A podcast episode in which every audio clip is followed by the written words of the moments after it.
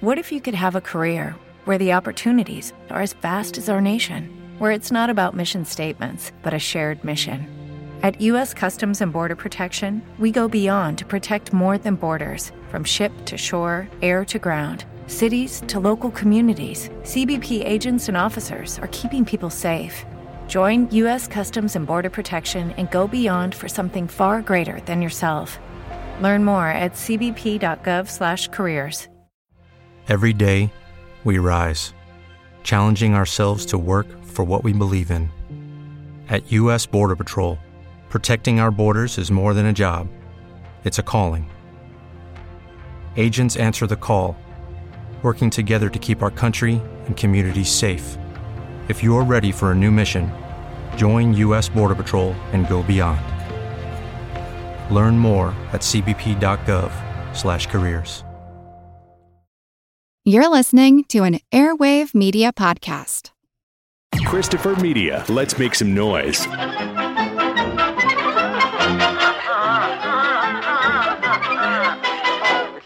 a minute. Oh, hello out there. You theater goer, you. Welcome to uh, behind the scenes, as it were. I'd like to introduce myself. I'm D.O.A. Berg, producer of fine films. That's right. And if I may, I would like very much for uh, some of you folk out there to meet some of the people that are to blame for. uh, I'm sorry, I mean, that are responsible for this film we're going to show you some scenes from. Excuse me. First, of course, I'd like to have you meet the writer. And, of course, without the writer, there would be an overabundance of paper.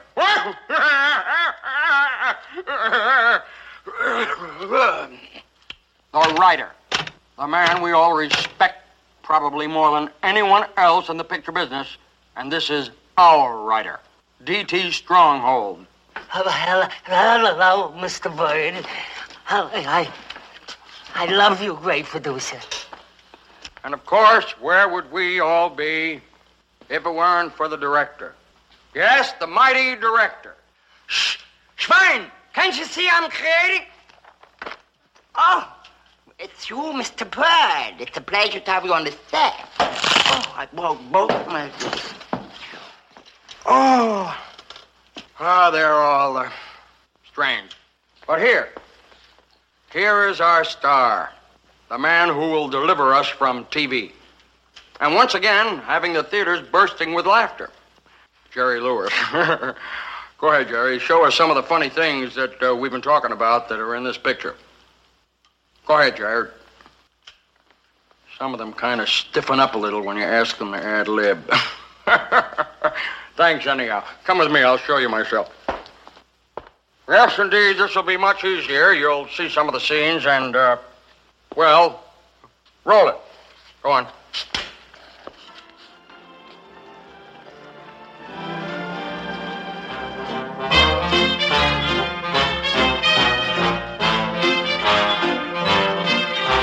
The Bellboy, filmed completely in fabulous Miami, where Bellboy Jerry turns the fantastic Fontainebleau Hotel into his own private madhouse, tangling with the bags and the babes. Oh, I don't. Those beautiful Miami models in the altogether delightful situations that only Jerry can cover up. It's a series of silly sequences. The visual diary of a few weeks in the life of a madcap who makes for fun.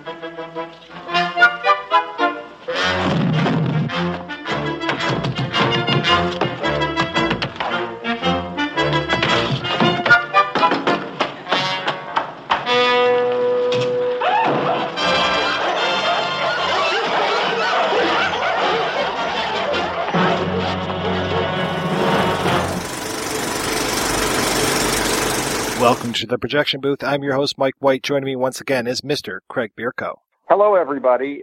Uh, You left a pause. I figure I should do something like that. That is correct. Also with us in the booth this week is Professor Peter Flynn. Uh, hello. Happy to be here. This week we are looking at the 1960 film from director Jerry Lewis. The film also stars Lewis as the titular bellboy Stanley, a put upon hotel worker and his adventures at the Fontainebleau Hotel in Miami. The film doesn't necessarily have a three act plot per se, but is more of an opportunity for a string of gags. There isn't really a whole lot to ruin with spoilers on this episode except for maybe spoiling the gag, so just be warned. Now, Craig, when was the first time you saw The Bellboy and what did you think, sir? Probably saw it when I was actually in Florida visiting my grandparents who lived in Miami Beach. It was very bizarre. Like as a child, realizing I grew up in New York, I could get on a plane in a blizzard in New York and fly into that kind of sunshine and then turn on the television and see Florida, which looked more like New York than New York did when we left it. It was bleak, black and white, but uh, I remember as a child watching it like a Bugs Bunny cartoon. Uh, I actually have an answer for you on this, and, and I imagine there are very few films I would be able to give you this specific an answer. But I I remember seeing it in the mid to late '80s, so I was uh, I must have been 13 or 14. It was in my grandparents. It was a Sunday afternoon and it was RTE2, which is the national broadcaster. The reason I remember it, and it's the same reason I remember seeing Touch of Evil and Playtime, Jacques Tati's Playtime, around oh, about yeah. the same time, and seeing these films and wondering what the hell is this? There's nothing like this and having Touch of Evil explained to me. And then years later, seeing Playtime on TV again and recognizing that was the film I saw when I was a kid. And I looked at it and I thought, this must be art. When people talk of art, this must be what art is. And The Bellboy has a similar recollection for me because I saw it in my grandparents' uh, kitchen on this Sunday afternoon. My grandparents are talking over it. Nobody's really paying attention to it. But I'm fixated on this thing because, again, it's unlike anything I've seen before. Now, my grandparents had a black and white TV, and it, it, you know, so I, I, didn't know if the film was black and white or color. Um, and it was, of course, uh, you know, panned and scanned uh, presentation, so I wasn't seeing it to, to its fullest effect. But it was just unlike anything I'd seen before, and yet at the same time familiar because of the Stan Laurel um, character that kind of comes in and out. So it was familiar and entirely strange but now that I I, I look back, uh, you know, and and uh, or now that I'm much older, and I've grown to to uh, adore Touch of Evil and Playtime, but the Bellboy, I don't know. But that said, it is still unlike most anything else I've seen. In that sense, I was right about it. I saw this one probably mid to late 90s. By that time, I already knew who Jerry Lewis was, of course. Um, Jerry Lewis had already kind of let's say, fallen from grace a little bit. He was now the muscular dystrophy, the guy who would take over your TV on Labor Day. Always that kind of sweaty, schmaltzy, uh, the slicked hair, the very self-important way that he spoke. And I never really understood why Jerry Lewis was Jerry Lewis. And then there was the whole joke of, you know, the French love Jerry Lewis and, you Americans, you're too barbaric to understand why they love him so. Then I finally saw the bellboy and the scales fell from my eyes and I said, this is amazing. I had never seen, other than the, you, you mentioned cartoons, Craig, and this is like a living cartoon. I'd never seen anything quite like it in physical form. Now, I hadn't seen Tati or any of those other uh, uh, filmmakers. I had just a smattering of Buster Keaton, but not nearly as much as I should have. And seeing this made in a sound era with a very silent character, and then the way that he lampoons himself and all these things, I really fell in love with this movie. And that's what started me on the whole Jerry Lewis journey seeing this, seeing the errand boy, seeing the patsy, seeing Nutty Professor, but none of those really could have come about had it not been for the success of the bellboy and him using this as his opportunity to show that he was a director and such an amazing director at that. It's funny that, you know, Peter just mentioned uh, Tati. I, I Playtime's the one Tati movie I own, and it it always struck me watching that that it was it has a kind of I mean it has music to it and it has sound to it, but it, it's a kind of silent jazz. It, in fact, it's like a almost like a like a bebop, like it's a silent bebop, you know. Uh, if and it, everything seems to happen on the beat, you know, you can almost clap to it. I did a horrible movie. I'm an actor, Peter. I, I did, uh, uh, and I've been in some some good movies, and I've I've also been in the Three Stooges remake, which was, you know, uh, to quote David Letterman, the biggest waste of film since my parents' wedding. What I noticed was the guys who played the Three Stooges in the movie worked extremely well together. Uh, it's kind of uncanny the way they work together. The, the, the, you know, there was no reason to do it, but what they developed was a kind of natural. They discovered that there was a musicality to it. That things tended to happen a kind of a four-four time. You know, bum, bum, bum. And if you kind of just, if what I discovered while I was watching it, just to test it out, I was watching uh, the Bellboy. I was kind of just tapping along with it. And Jerry's, I don't think it was conscious. I think it's the fact that he's a drummer and uh, a natural musician if you've ever seen him do uh, in Cinderfella that thing he does with cute, you know, uh-huh. and um, they, they're they're balletic, and he's he's not a trained dancer. It's just it's pure energy and whatever it is that fuels him, but it's extremely musical. And and I have studied music. I'm I I don't consider myself to be you know an accomplished musician per se, but I I have had develop had to develop a sense of you know, uh, of music. And when I watch Jerry Lewis in movies like this, especially, but in almost everything that he does, and when I, am not a big, huge Stooges fan, but I'm a big Marx Brothers fan, or any of the great comedians, and certainly Tati in his direction, there's a music to it. And I wonder if that's one of the reasons it's so satisfying is that without even realizing and without even listening, you're experiencing a, you're experiencing something that's musical. There there are comedies that people like to watch over and over again, the way they listen to songs. And if I can extend this just one inch further, uh, I used to listen to Steve Martin's "Let's Get Small" over and over and over again. Well, I, you know, back you listen to it now, and and it's been that kind of humor is now so a part of you know that kind of irony you know irony layered on top of irony is is such a part of the culture that it, it's almost quaint. But when it first exploded i'd never heard anything like that and i couldn't get enough of it. It took me a while to just get my mind around what he was doing which was telling jokes without a punchline essentially. But i could listen to it over and i had it all memorized. And then when i grew up even now i talk to people uh, who are comedy fans, uh, and they there are certain albums that they they can they remember every single word, and it, it, I think it's because it is musically satisfying. Hmm. And that was the way I felt when I I revisited this movie. It had been a long time since I'd seen it, and I don't know that I'd ever sat through it in its entirety. It's a lot to take in its entirety. uh, it's a lot. It's a big it's a big comedy infusion. But uh, uh, in in segments, I mean, I just think it, it is like it's almost as a series of like suites, you know, of, of, of if that's the right term, of, of just musical movements.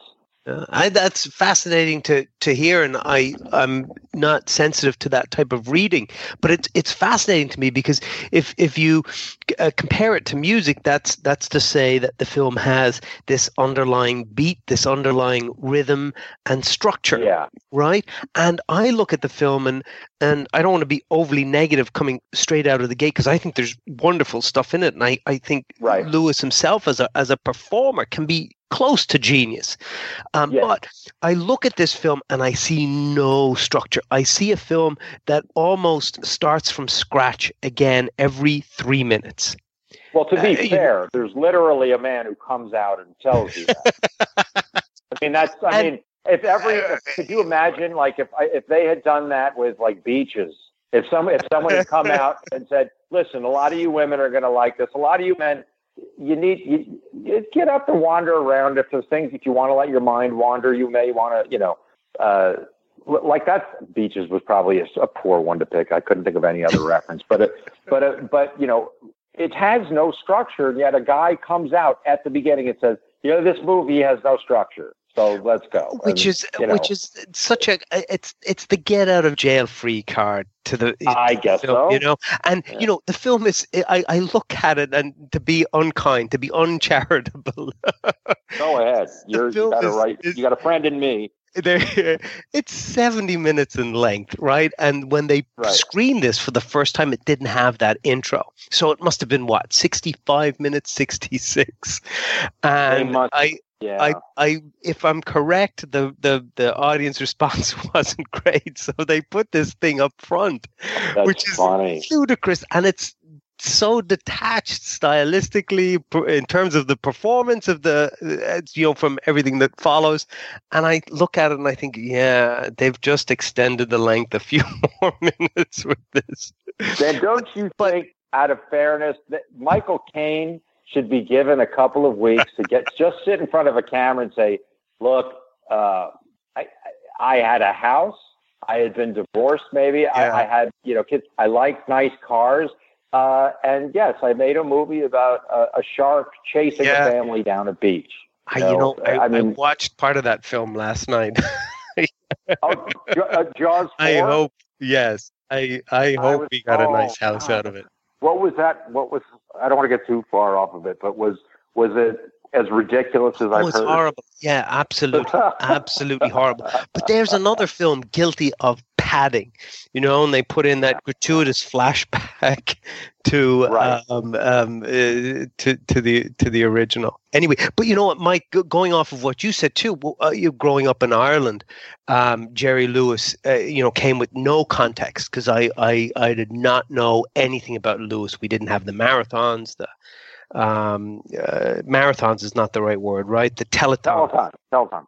Yeah, um, we didn't have any of that. So, you know, I'd seen this film detached from anything, and then it was years later I, I kind of w- be- became acquainted with him properly.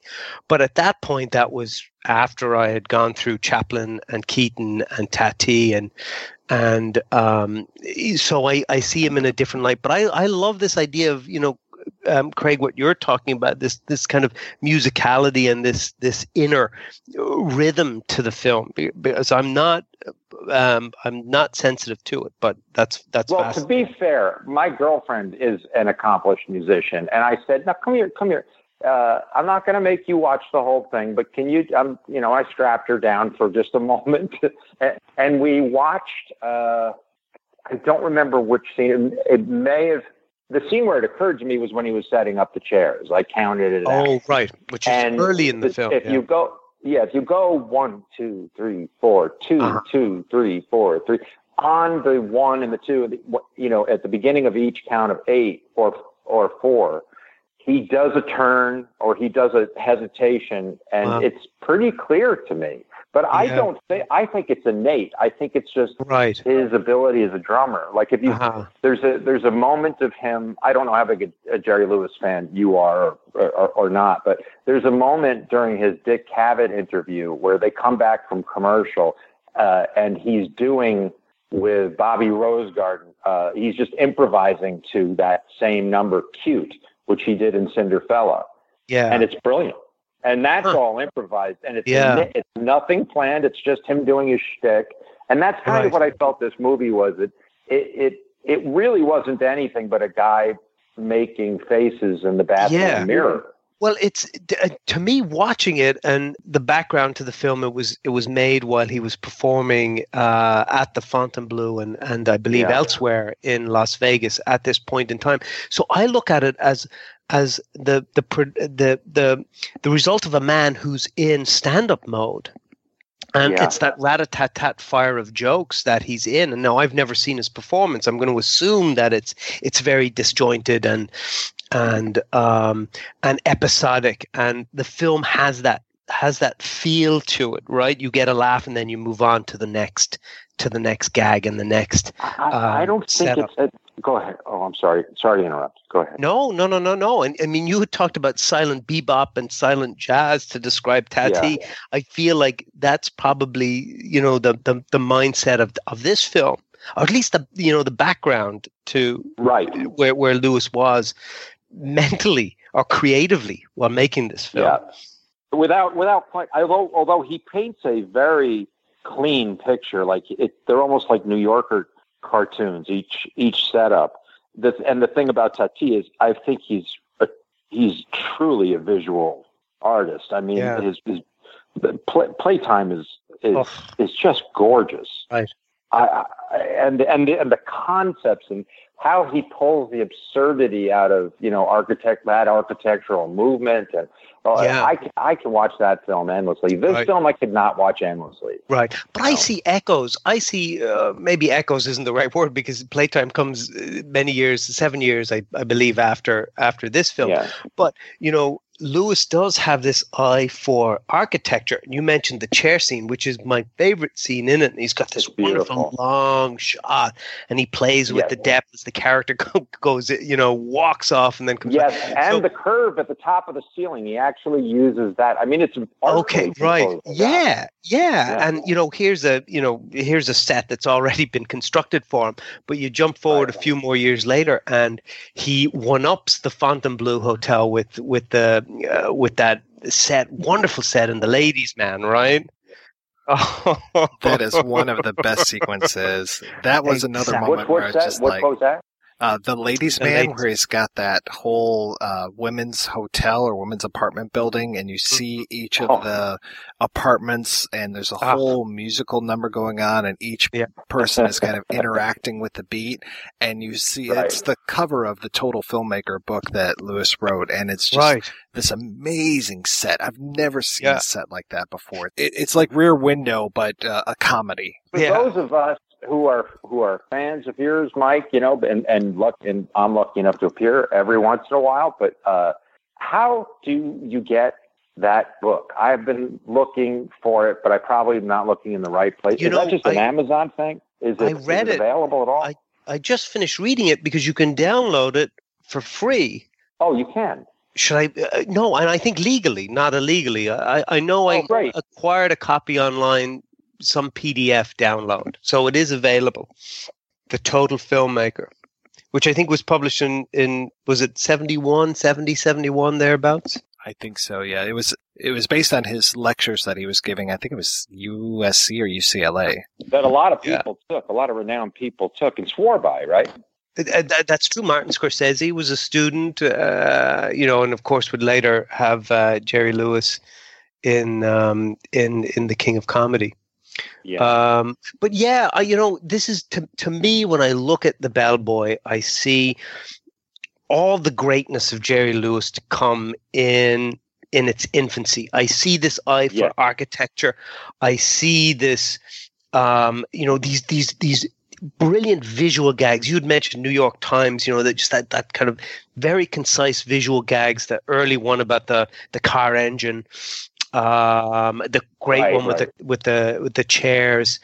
And there are infinitely better examples. Only a year or two years later into into his films, in, in my opinion. Well, that's the thing that I like about his work is that he mixes.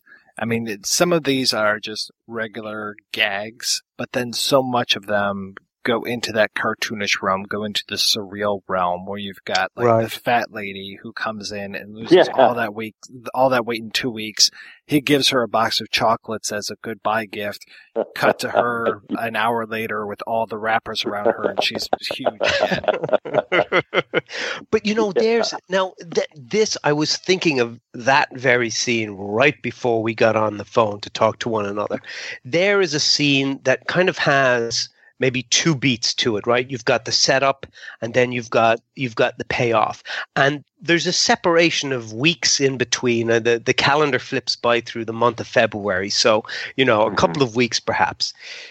Instead of parsing that out over the film, you know, we go to Mrs. Hard Tongue, Hard Tongue or Hard Tongue, early in the film song, and yeah. and then yeah and then maybe 30 minutes later we come back to it for the payoff and the gag he just compresses it into one moment and then moves on to another gag and then moves on to another so you know there's no development or the, uh, you know it's stop and start with the film and maybe that's the genius of the film but it's it's it's it's what i find frustrating with the film How old was he? Do we know? How old was he at this point? Well, let's see. This was 1960, and I'm trying to Yeah. remember when he was born. 1960 was a very busy year for him, as were most of the years at this time. He had just done Visit to a Small Planet, and I think he had already worked on Cinderfella, or maybe this was a break between, but he was right there with all of these movies. He was born in 1926.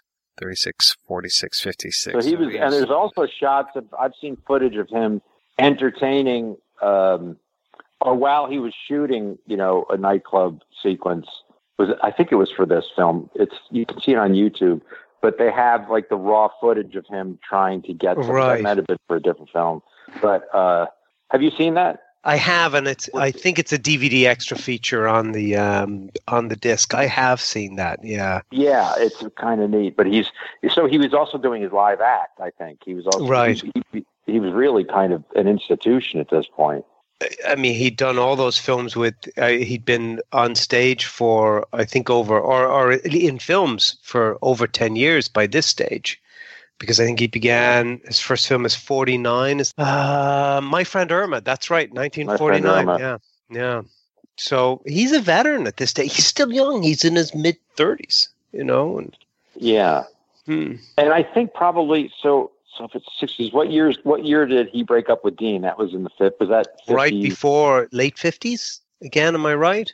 Yeah, I think so because uh, Delicate Delinquent was 57, and I know that was uh, one that they did together. I'm, I can't remember if Don't Give Up the Ship was their last one. I don't remember which I, one. I thought it was Hollywood Yeah, or there was Bust, a but circus I, I could be but I thought it was a circus. Yeah. Yeah, there you But- go. We've all that- done our research for today. Well, well, it, well. It, it's, it's such a fable, and who knows what the real truth is? It's been so muddied, and Right. he, Dean Martin isn't here to speak, you know, for himself. Not that he probably would, but I wonder if there was an element of heartbreak in this. This is way too deep to be going. But I have always thought of Jerry Lewis as kind of the Richard Nixon of comedy. You know, that, that, that, that this is a deeply, deeply split, uh, you know, personality. Somebody who plays a nine-year-old, but also gets up there and talks about the film industry with such bitterness and can Yeah. go so bitter and Right. cruel. You know, Yeah. uh, th- that, And- that I wonder what sort of state he was in while he was making this movie. Right. you know? And yet, Craig, I I see this film, and you know, having revisited it, uh, Yeah. I was kind of surprised at the depth of the affection in the film for the industry. I mean, he goes out of his way to bring in a variety of of performers. You've got uh, Frankie Carr and the Novelties, who have this big sequence in the middle of the film. There's um, Milton Berle. Milton Berle. Milton Berle, of course. Uh, there's the guy with the, the invisible apple, um, Larry Oh, yeah. Best. Who is that? You guy? know, That's- this guy, guy called Larry Best. He was a, you know, like a nightclub performer, Yeah. um, yeah. and he, you know, he puts these people in, and he he stands back and lets them do their thing. Yes. And I, I just watched Chaplin and Keaton in Limelight the other night, and Chaplin doesn't let Keaton do that. Chaplin completely, right? you know, he's constantly taking over the frame in that great sequence that the two of them have in Limelight. Right. And I, I link Jerry Lewis in my head to Chaplin as the total filmmaker, the complete egomaniac. Um, but Yes. in this film, I see Lewis as, as you know, very generous and affectionate toward uh, others in his same field. And I in think the equivalent of a vanity project.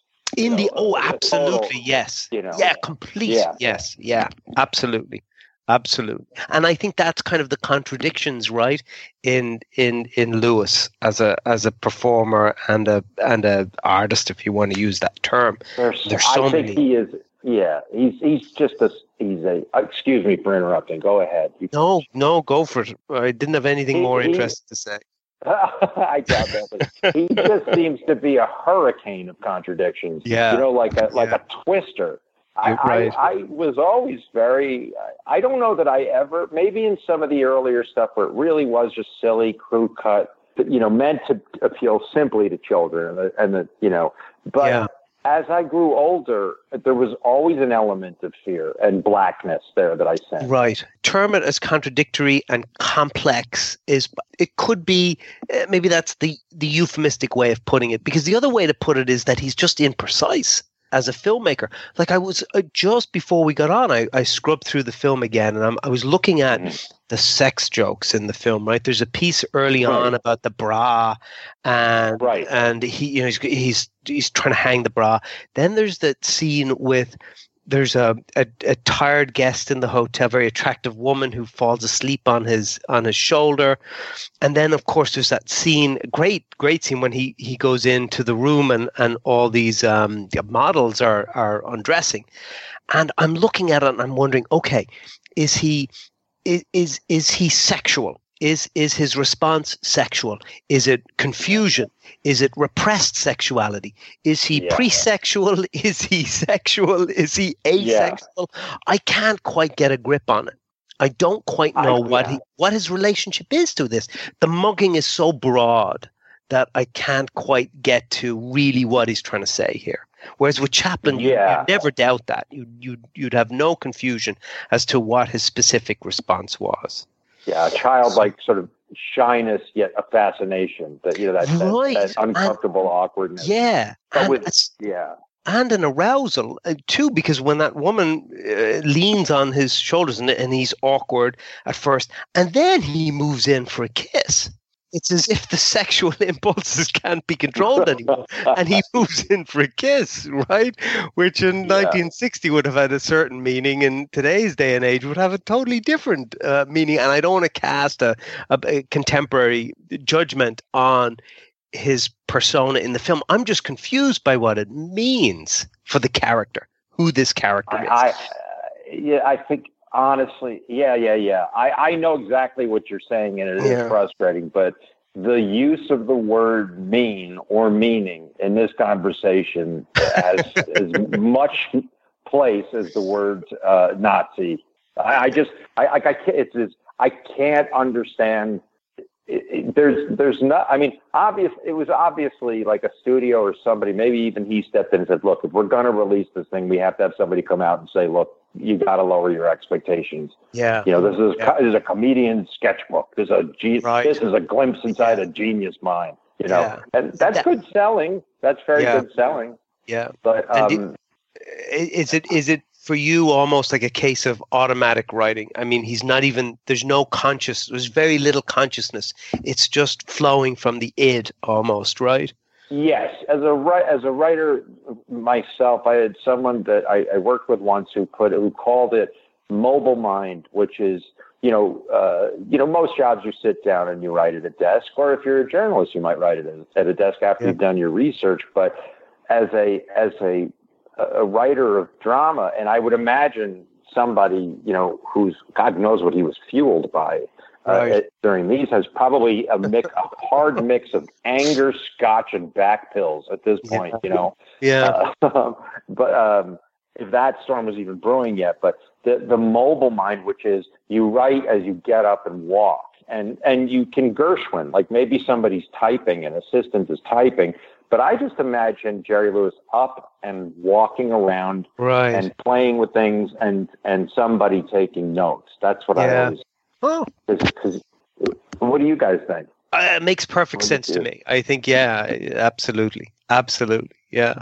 for me the most uh, successful part of this film, and it kind of speaks to what you're talking about, Peter, when it comes to the the the setup and the immediate payoff, is that there's a sequence in here where we don't have payoff, payoff, payoff right after uh, one another, and it's actually the whole sequence with Jerry Lewis. When Oh, he yeah. comes into town, we've got Right. two mm-hmm. amazing camera moves happening here. We've got a joke where the cars arrive at the Fontainebleau and the long line of the entourage is getting out of the car. And the way that the camera then moves around to show us that that other door had to have been closed the whole time, right? Wink, wink.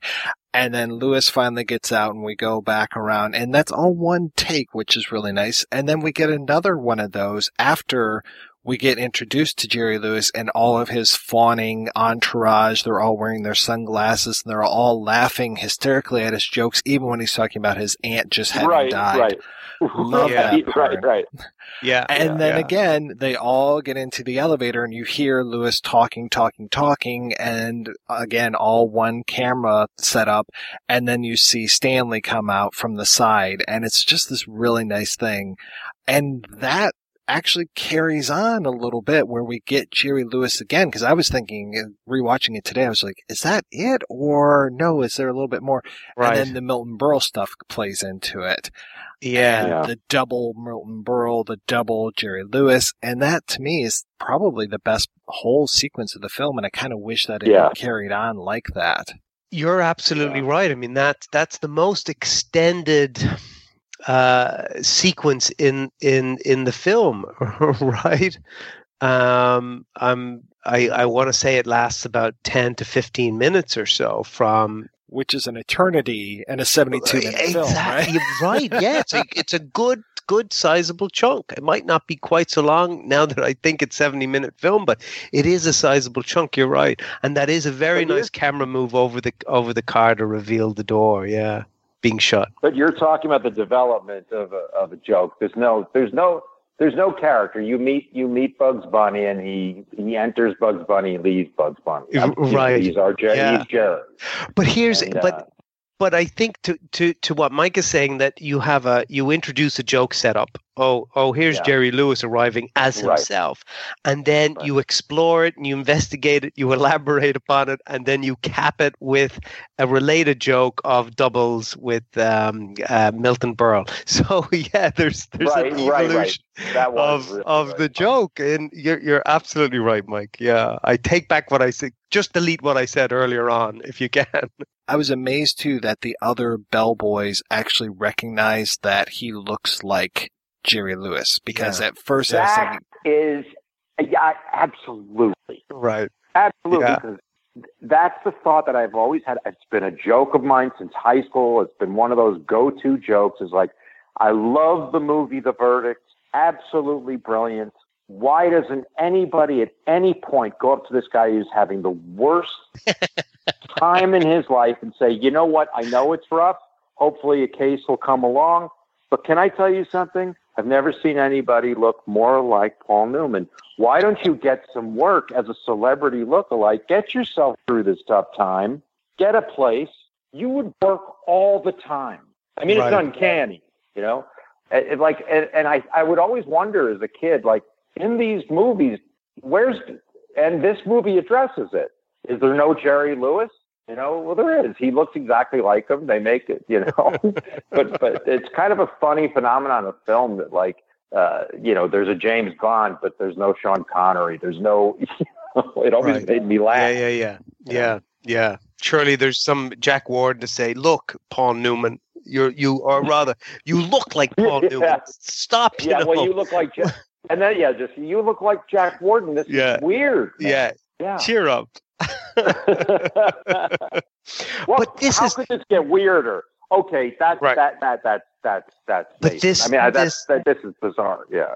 and this of course speaks to the contradictions of the character and and within the film right is that and i I- you know i i did i mike i looked at that scene again today just to to refamiliarize myself with it and it's it's it's like when jerry lewis appears as jerry lewis he wants to remind people he's funny so he's Yeah. suave and sophisticated and urbane and and successful but he also wants to to desperately remind people that hey i'm also the comedian so he mugs there's the bit with the hat that gets smushed and then they follow him into the room and and, and hold it. Just hold it. There's a lot of things I want to do, but for now, just hold it. I mean, that is Right. such a Jerry Lewis. thing. yeah, Yeah. so he cannot he cannot play the straight role for longer than a few beats before the comedy comes in and then Yeah.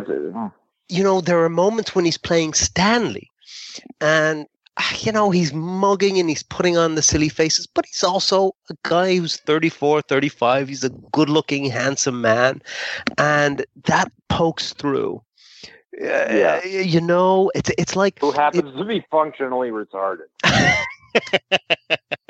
and yet at the same time, but again, you know, at the same time, he's he's he puts the chairs in order you know and then he yes. almost and then he becomes you know the conductor to the invisible orchestra where he assumes a certain level of authority and power yes. and will and you know so again there's that that contradiction but i watch this film and I, I think always of my least favorite moments in the marx brothers films when harpo plays the harp and his oh. face suddenly ceases to become harpo the clown and becomes yeah, yeah. Uh, what was Harpo's real? It wasn't Julius, right? That was.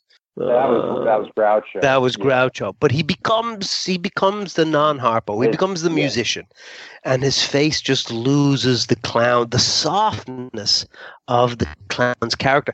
And I see that with Jerry Lewis all the time. He's just zipping in and out. He's morphing in and out of the the goofball and and and then this you know the handsome successful uh, writer director total filmmaker type um, yeah.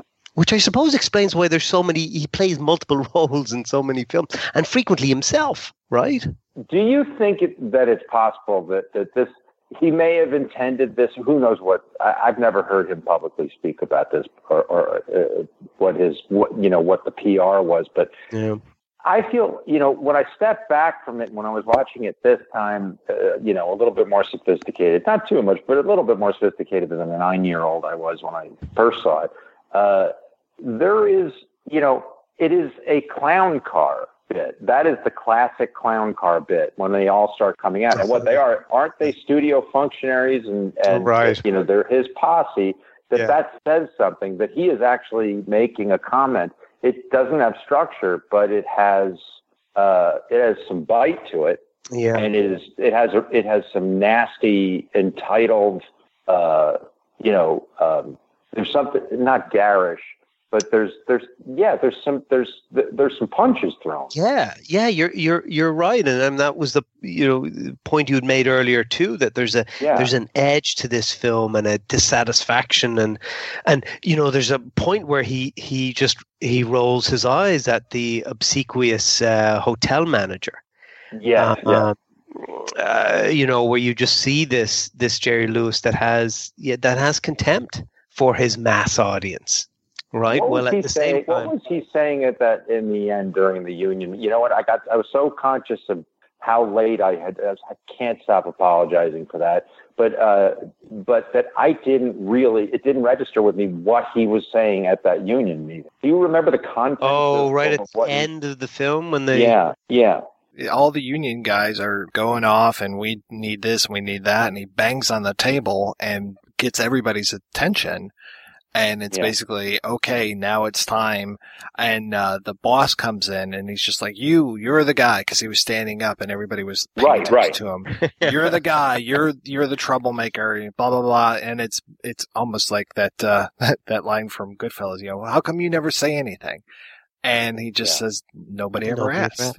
Yeah and that's basically it. Uh, the, mm-hmm. Then they give them. But there's the also, story. I wonder what in his career at that time, if he was getting blamed and felt like, you know, listen, I don't, I, I don't want to accuse anybody of being a narcissist. I'm sure he's been accused of being a tad self-centered at times and self-serving, yeah. but I wonder if at that time he was blamed for the the breakup of he and Dean and whatever else he was dealing with in his his life. And I know that uh, I, I, honestly, I don't want to tear into Jerry because I love Jerry, and it doesn't. It's not that's not the a person's personal life. I'm only talking about it in terms of how it's reflected in this film. Yeah. If at that point, you know, he was dealing with the humiliation of, of, of the Beatles having broken up, and like you know, um, like Yoko, like Yoko or Paul being basically blamed for being the problem that robbed people and also himself of so much joy that I wonder that speech. I, I remember when I was hearing it was, "Oh, I'm I've been tricked in by a I'm a victim of circumstance." Yeah, you know what I mean? Like I'm being caught saying something, but somebody else could somebody else should be standing up and saying the stuff. I just got ca- caught saying it. Yeah, I, I I see. It's an that's an interesting read. I I don't know. I don't know what what the um, you, I think the the breakup with Dean Martin was several years prior. I don't know what the fallout Yeah. was come 1960. I did watch the other night. I watched. There's a documentary that he executive produced called I think Method to the Madness.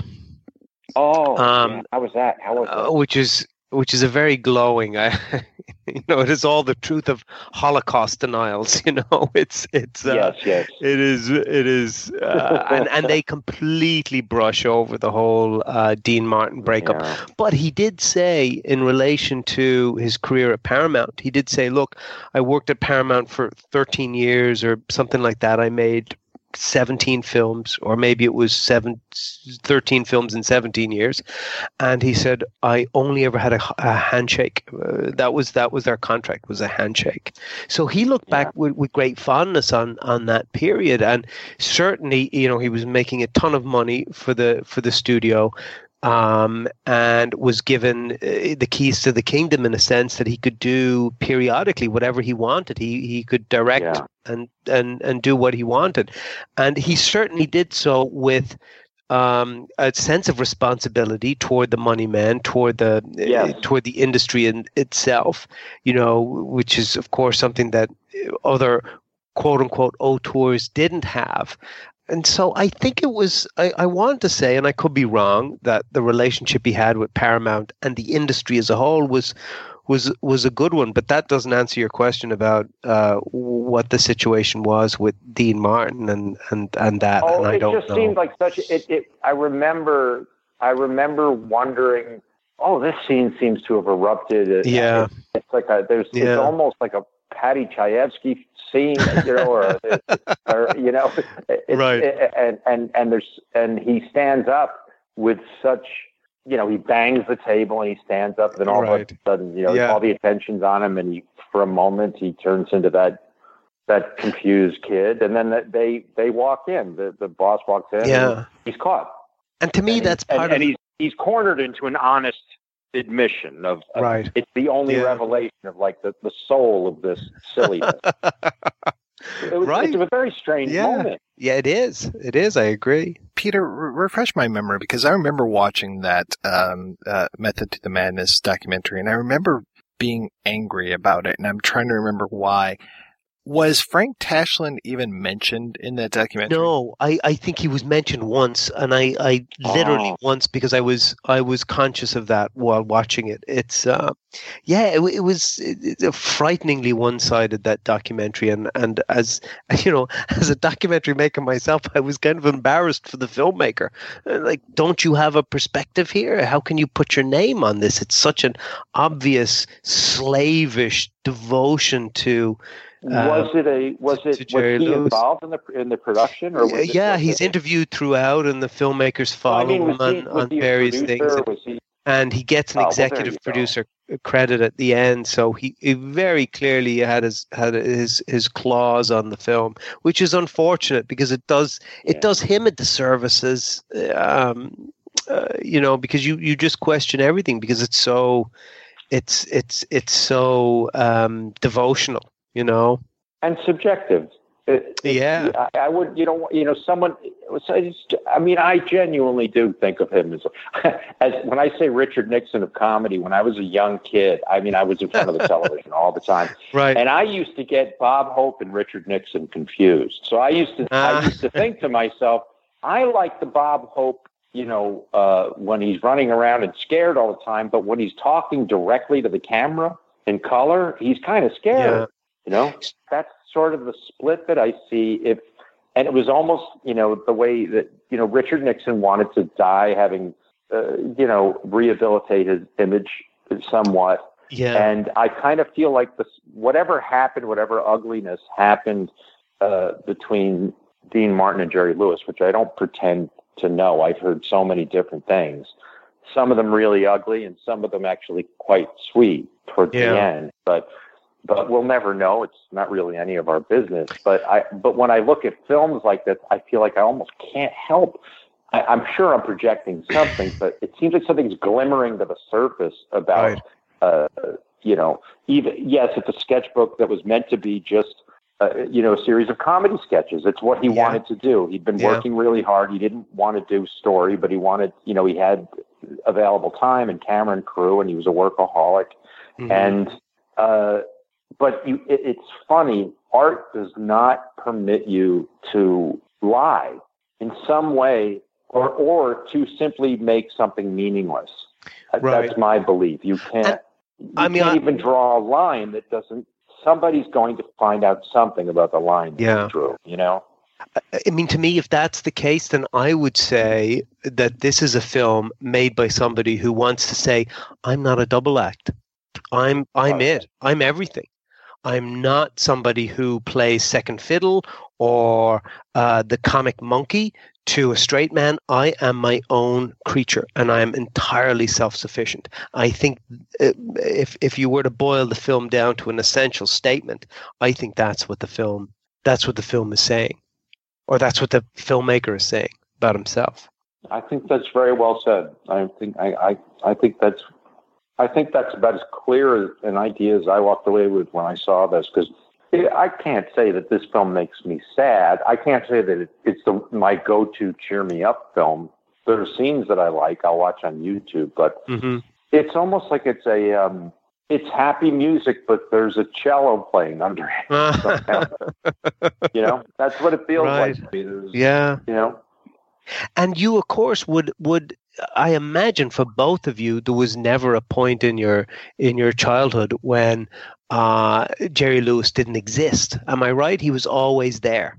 Yes, he was. It, his biggest presence was uh, probably as the uh, the host of the telethon, Okay. and Right. I think I, I'm not. Sure. How old are you, Mike? If you don't mind my asking, it's so awful to ask a question. Uh, I am 45, so grew up in the okay, so you're a little younger than I am. I barely remember Nixon. That's the edge of my memory, which means that my comic coming of age of, of, of realizing what comedy was came along with the the anarchists or so-called anarchists of like Saturday Night Live and the the uh, the ones who looked at people like Jerry Lewis uh, or anybody else who you know did so-called professional show business and um, made fun of it because it was part of it was the establishment. These that's what these were the people who made the the their their parents laugh, and the, the parents were the enemy.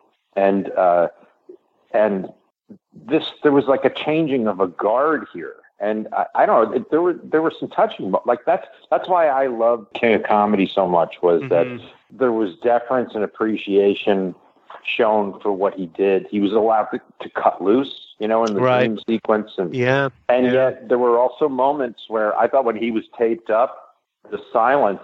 That was another thing I noticed while watching this movie was that was very musical, and most of Jerry Lewis's stuff are the silences, which are part of music Mm. too, but were also created because he was consciously giving the audience time to laugh.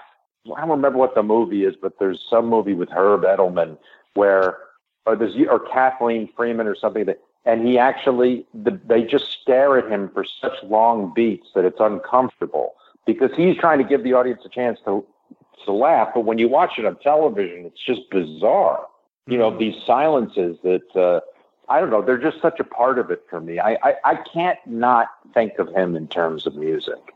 And then if you see that thing in you know in Cinderfella and Yeah. uh, Oh, right. And and even the movement that we were talking about in in the, the scene from the Ladies' Man. You're absolutely right. And and uh, now that I want to Oh, see the film no. again with this idea in in my head of music because the bellboy has that little tune that Lewis is always wrong. My girlfriend said she she she's counted out. She said I'm not sure I see it in that, but I I I I I think she was going for a true sort of you know bump bump bump bump bump bump. It wasn't that. It's Right. it was more of like what he does in cute, which is you know,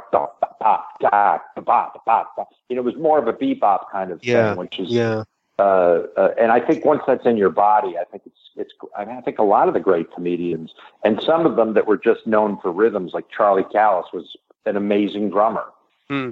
who was pure silliness, and um, Carson, of course. Uh, And Craig, uh, just out of curiosity, do you find that after once you recognize that that you can predict the movements or the or the the rhythm that it becomes predictable to you?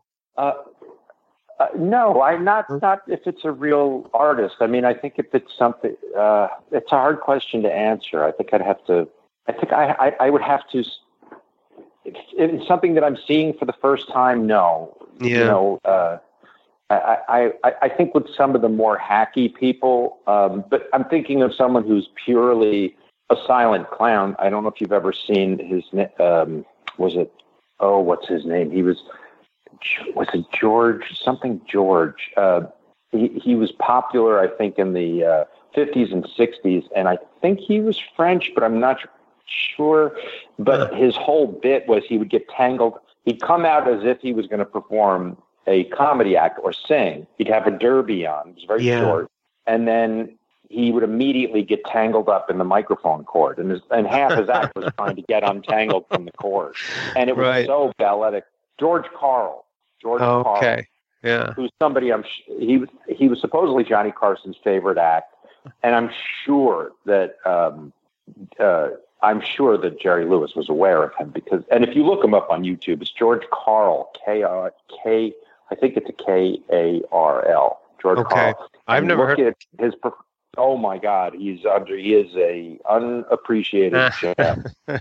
look if look for his performance on the Tonight Show All right. it's really beautiful and uh, uh, but no i when i i remember seeing something like that uh, it was completely unpredictable and that to me is as thrilling as as uh, any piece of any piece of art that's anything uh, any beautiful play drama comedy movie uh, and there were moments when I think Jerry had that, but he had his bag of tricks that that didn't they never quite made sense to me. Uh, I know I played with them a lot as kids, you know, where he do you do a, a, a play, you know. I know you can picture this where he's listening very intensely, and then he goes right to a very confused face, and then Right. another Yeah, yeah, something yeah. else catches his attention. Yeah. and it's kind of a meaningless series of poses where he's really just trying to make he's pandering. Right. It kind of feels like, but he's pandering with an enormous amount of skill, and and that I don't know. It, it's un, to answer your question. It's that I can see that coming, but it makes me laugh because the way he does it is not predictable. I never know when you know when the the, the each expression is going to explode. Uh-huh. I don't think of him in the same class as like a a Chaplin. It's I know it's sacrilege because I love Jerry and I know people who stand by Jerry and I really, really, really have a great deal of affection for him. Uh, but I don't see him in the same class as someone like Stan Laurel or Chaplin, um, who was uh, there was a great well there were there were so many of that era that that that, that have been forgotten. Right. But I, I I see him as as I think he got trapped by uh, a, a system that had become uh, complicated, enormously complicated, so quickly, and uh, and personal. You know, um, um, I, mean, I think he had an enormous lack of, uh, of uh, an enormous amount of focus and drive, probably to the point of you know near mental illness. But but uh, and drove himself probably you know to his back pain all of that kind of stuff. Yeah. But you know, it, it depends. It has to be the right blend. Uh, you know, there were other things that uh, broke probably got into the mix. You know, uh, areas where I would have liked to, if there was a little bit more discipline, or or he was able to take in somebody else's direction. What might have happened had he really become a clean comedian with a bit more of a classical bent, and then he could come back and express himself as freely. Yeah. But he really never let go of that nine-year-old, that explosion of you know three or four expressions. And so when he did that talk show in the '80s, it was funny for the wrong reasons. I felt. Uh, and uh, anyway, that's my. I'll, I'll wrap it up there. I don't. I don't want to crap on him because I. I just. I. I just think he's. I've got so much affection for him, and he just truly makes me laugh. And uh, but um, I do. When I watched this movie this time, there was something sad about it because I saw a young guy who, if he had studied with, if he had truly studied and become a student, I think could have been one of the. He, I guess he is one of the greats, but would have been almost godlike. I, I, Andrew Sarris said he was critiquing the French critics, and he said they've mistaken uh, talent for genius.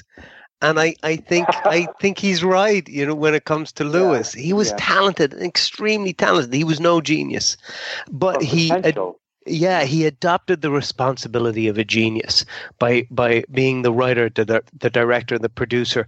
Uh, he he adopted that mantra, and I don't think he had what it takes to pull it off. And and I'm not exactly sure what it what it takes to pull it off. Chaplin had it, that's for sure. Uh, and I don't think Lewis I, had it. Well, yeah. didn't Chaplin have? He was Chaplin was. Um, well, they both had years and years on stage, but Chaplin's the work that Chaplin did on stage was far more varied.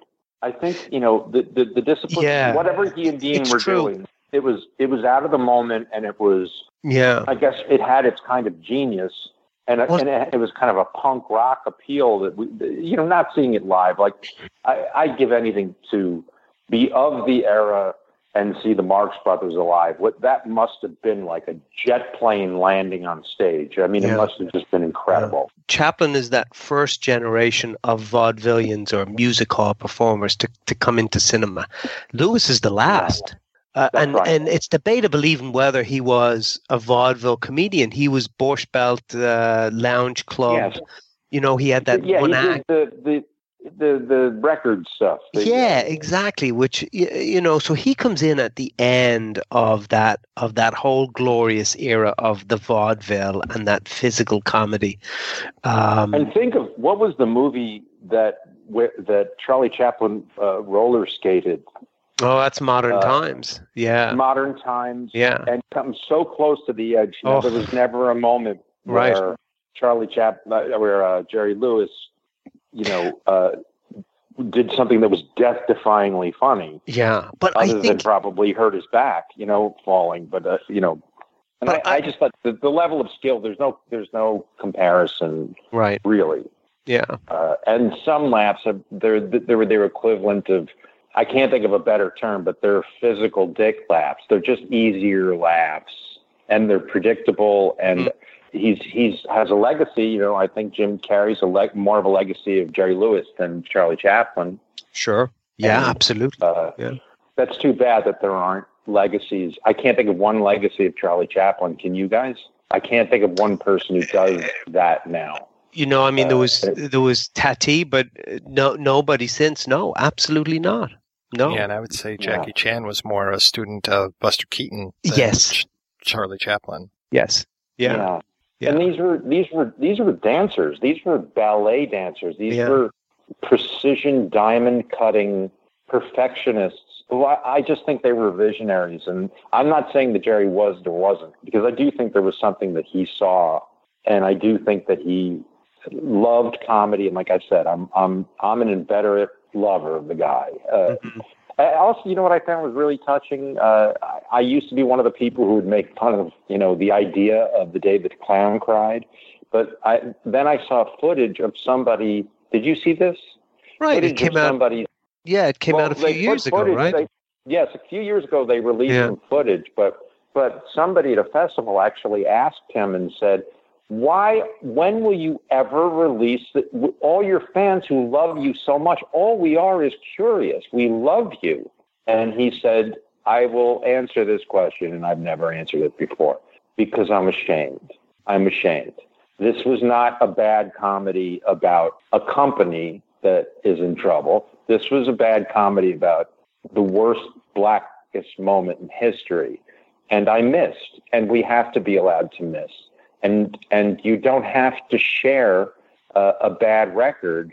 You don't have to release it, and you shouldn't have to release a bad movie. And what I did was bad. Yeah. And it was the most nakedly honest. And this was recently that I can't. There's. It's very hard to, you know, be ironic about that that that part of Jerry that would be, you know, very self-important and because uh, there were that there was something about that that seemed it was so straight from the heart and in the moment and so full of pain and remorse yeah. that he had to finally let it out and um, mm. I'm deeply touched by yes I'm deeply touched by it and and I can't I, I discovered while I was watching this film, I, I can't just watch a Jerry Lewis movie anymore. It's like I, I, I, for very different reasons, I can't just listen to Bill Cosby anymore. yeah. You know, stuff that I, that was funny like no one else was ever funny, and I've been denied something. This wasn't anybody's fault. It's just this is more about somebody being so psychologically fascinating to me, yeah. Jerry Lewis, um, that it's hard to you know separate it from all of his comedy rather than somebody who did something potentially, if he did, you know, unspeakable. I, I, think it's important to say I've been somewhat negative in my comments about the film, but I, I think it's it's important to say that uh, you know it's easy to poo-poo the, the, the, the, French fascination and the the the the acclaim that the Cahiers du Cinema people and, and the positive yeah. people gave to Lewis. It's easy to dismiss that, but um, you know there was a reason for it. And if you look at the fifties and if you look at the sixties, which is when Lewis was was predominant in American cinema, there is no rival you know, from the year that Chaplin was denied re-entry into America, which was 1952, yes. until the yes. emergence of Mel Brooks and Woody Allen in the late 1960s, right. there is right. nobody in American cinema with that level of authority and and power. Uh, in in comedy than Jerry Lewis, uh, so That's he was right. unique for two whole decades. He filled that wasteland, and it, it, for it's not something that can be ignored and it uh, has to no. be celebrated. Yeah. Right. Yeah. Yeah. And I felt this film was part of it. It might not be the. It might not have been his. You know, it might not have been the the marble statue that I would have chosen. The, right. There are other ones. I. But uh, but um, boy, there's some moments in this that are yeah. just fantastic. And to me, uh, none of the some film... I think I confused with the Errand Boy. That's why I, thought, I was waiting for some movements that I had, right. I had that are in the Errand Boy. But um, yeah, but um, to to me none of the to me the films are all fatally flawed but the, there are moments of just beauty and genius. Uh, yeah in in in so many in so the errand boy and the patsy the ladies man the nutty professor of course and those moments alone are frequently worth more certainly worth more than the films themselves and worth more than i would say the careers of many other um, filmmakers. So for that alone I, I i think he's he's important and and uh, and deserves the uh, very well said. the very kudos. well and that there there is also you know, when you're talking about an artist compared to, and it's impossible because now what the media has become, that that, that they there's an enmeshment with their uh, with the facts of their life. You know, right. the, the yeah. complications of their life, yeah. and, and yeah. it has no place in comedy, especially if someone who's trying to cultivate an image right. that is uh, child friendly, family friendly. Uh, it, it, it, that was never more clear to me uh, than when you know what happened uh, with uh, Michael Richards a, a, few years ago, and somebody caught that that explosion of his uh, where he was yelling, you know, racist epithets and, and, and, a live audience, and it was you know unfortunate that that was when you know cell phone cameras were becoming prevalent. But the fact of the matter is, the first thing I thought was uh, and maybe it's just because I have some experience uh, watching people who I know are gifted, funny comedians, and there isn't one of them that I know of who they may be very nice people, but there's something in them that has jet fuel, and it's usually very angry. You don't have Kramer doesn't make those entrances in Seinfeld. Uh, that's that that kind of fuel comes from somewhere. Yeah. That kind of torque behind the comedy comes from somewhere. And I'm sure whatever it is that that that that turbo force that has been behind Jerry Lewis all these years, there's something there that is must be very it always touched me. I always just even as a child figured, boy, something there's a pain that he's communicating to me that I can't I'm too young to articulate or understand, but he's articulating it as a child. So I mm. feel I almost feel like I have a friend, like an imaginary friend. And then as I grew up, it remained touching to me that he held on to that. I, I would imagine it's something between him and his dad. That would be my guess. But it could be a bunch of other things just being screwed around by a changing business. People, the, the industry, the leaders of the industry were getting younger and he was aging and they mm. were his boss. It must have been very difficult. His parents had essentially abandoned him as a child. He was raised by his grandparents. His parents were vaudeville performers or uh, nightclub performers, and so they left oh, him. I I, I he think traveled with them. Maybe that was part. Of, maybe that was part of the myth that he drew. I think he, yeah, I, I, on one or two occasions perhaps, but he was he was raised by his his grandmother. So I think Yeah. there, there's there's probably something there, some resentment, some oh anger. yeah, and you just you don't get past that. You just keep working on it. Right. it. We're going to take a break and play an interview with author Shawn Levy, author of King of Comedy, The Life and Art of Jerry Lewis, right after these brief messages. Badasses, Boobs, and Body Counts is a weekly podcast that discusses grindhouse and exploitation cinema. Your three hosts, Mike. It's a quick. Thank you. Come again. Not racist at all. Mark. If you bend over and you have what is essentially a pubic cottontail coming out of the crack of your ass, you need to do some goddamn grooming. And listener favorite, Iris. I'd not have sex with that horse. we'll make you question your own political correctness while laughing at theirs. Episodes drop every Sunday and can be found by searching BB and BC podcasts via Libsyn, iTunes, Stitcher, Google Play Music, and iHeartRadio. You can also listen to episodes directly from the show's website at badassesboobsandbodycounts.com. Hey fans, this is Reverend Scott. Just want to tell you about Outside the Cinema. Great company. They review cult films, any cult film, every cult film, and it's something you should tune into. So if you get a chance, go to the website, look these guys up, Outside the Cinema, and find out what the hot cult films are today, what's going on. These guys are right on the cutting edge of reviewing cult movies. And if you're a cult member, or you want to be a cult member, you're thinking about being a cult member, your mom's a cult member, your dad's a cult member, your damn mother in law's a cult member, tune in Outside the Cinema, baby, and you'll find out what's going on. Reverend Scott, and that's out. It's not easy having a good time, and it's not cheap either. Every week, the projection booth brings you a new show, possibly even two, focusing on all genres of cinema. If you've sat through the seven hour Conan episode, the six hour Star Wars episode, or even the hour long Superbman episode, you know that Mike and his co host put forth a lot of work into researching the movies, tracking down the interview subjects, and putting together one of the best podcasts on the internet. Now, I'm asking you if you can repay all that hard work by giving back to the projection booth. The show has a Patreon fundraiser at Patreon. That's P A T R E O N dot com forward slash projection booth. You can donate as little as a dollar a month. That's $12 a year. At least 50 great shows and two terrible ones. That's the price of two matinee tickets. Now, isn't the projection booth worth it? Once again, that's patreon.com slash projection booth. Donate today.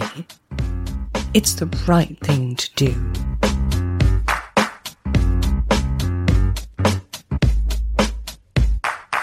This is Adam Spiegelman, the host of my second favorite movie podcast called Proudly Resent at proudlyresents.com. And you are listening to my favorite, the number one, The Projection Booth. Mike put so much work into it. If you listen to my show, I put no work into it. Enjoy the rest of the show, you lucky son of a gun.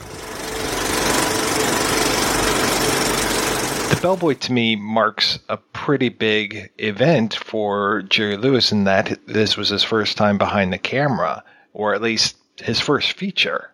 That's correct. In fact, it's the first feature um, in which a comedian who debuted in talking films directed himself. We had Chaplin and Keaton and Harold Lloyd and people like that uh, who who were silent comedians who directed themselves in the silent era. But um, you know, Abbott and Costello, Laurel and Hardy, those guys never directed their own their own work. Jerry was the first guy to make that leap, and now, of course, it's pretty common. He was so busy during so much of his career, but looking at 1959, 1960, it looks like he was working constantly. Yeah, he he was he was a true dynamo. I mean, he was on TV doing um, specials, and you know, he, he, he except for the telethons he did on Labor Day weekend, he never really had a success on television. But he kept trying. He had a Timex series in the late fifties, which was something like twelve shows a year. He did a made-for-TV uh, film of the Jazz Singer, um, a remake of the Al Jolson film with. Uh, uh, instead of being a singer, he was a clown. He did two films a year for Paramount. He performed regularly in Las Vegas and Miami and some other places. Um, and uh, even in the late 50s, years before the telethons began, he was doing charity work most days and raising six kids, and uh, he, he, he was he was nuts. Was directing something that he had wanted to pursue for a long time? During the uh, Martin and Lewis years, he had taken a very strong hand in um, overseeing half of their films. Um, the way their contract with Paramount worked, every other film was a Martin and Lewis production. The other films were produced by Hal Wallis for Paramount Pictures. And on the films that were the Martin and Lewis films, Jerry took a very strong hand in the script and in producing, and he could be slightly overbearing um, to his directors. And he was also, you know, he was a tinkerer in life. He he liked to play with things. Um, he owned a camera store at one point. His house was filled with gadgets. He, you know, he was a young man when he got into movies. He was like 20, 22 years old, um, and he he he liked to ask a lot of questions, learn how things work, um, learn you know, learn what the grips did, learn how the camera worked. So, he, whether he was doing it consciously or not, he was actually assembling the tools that a film director would need.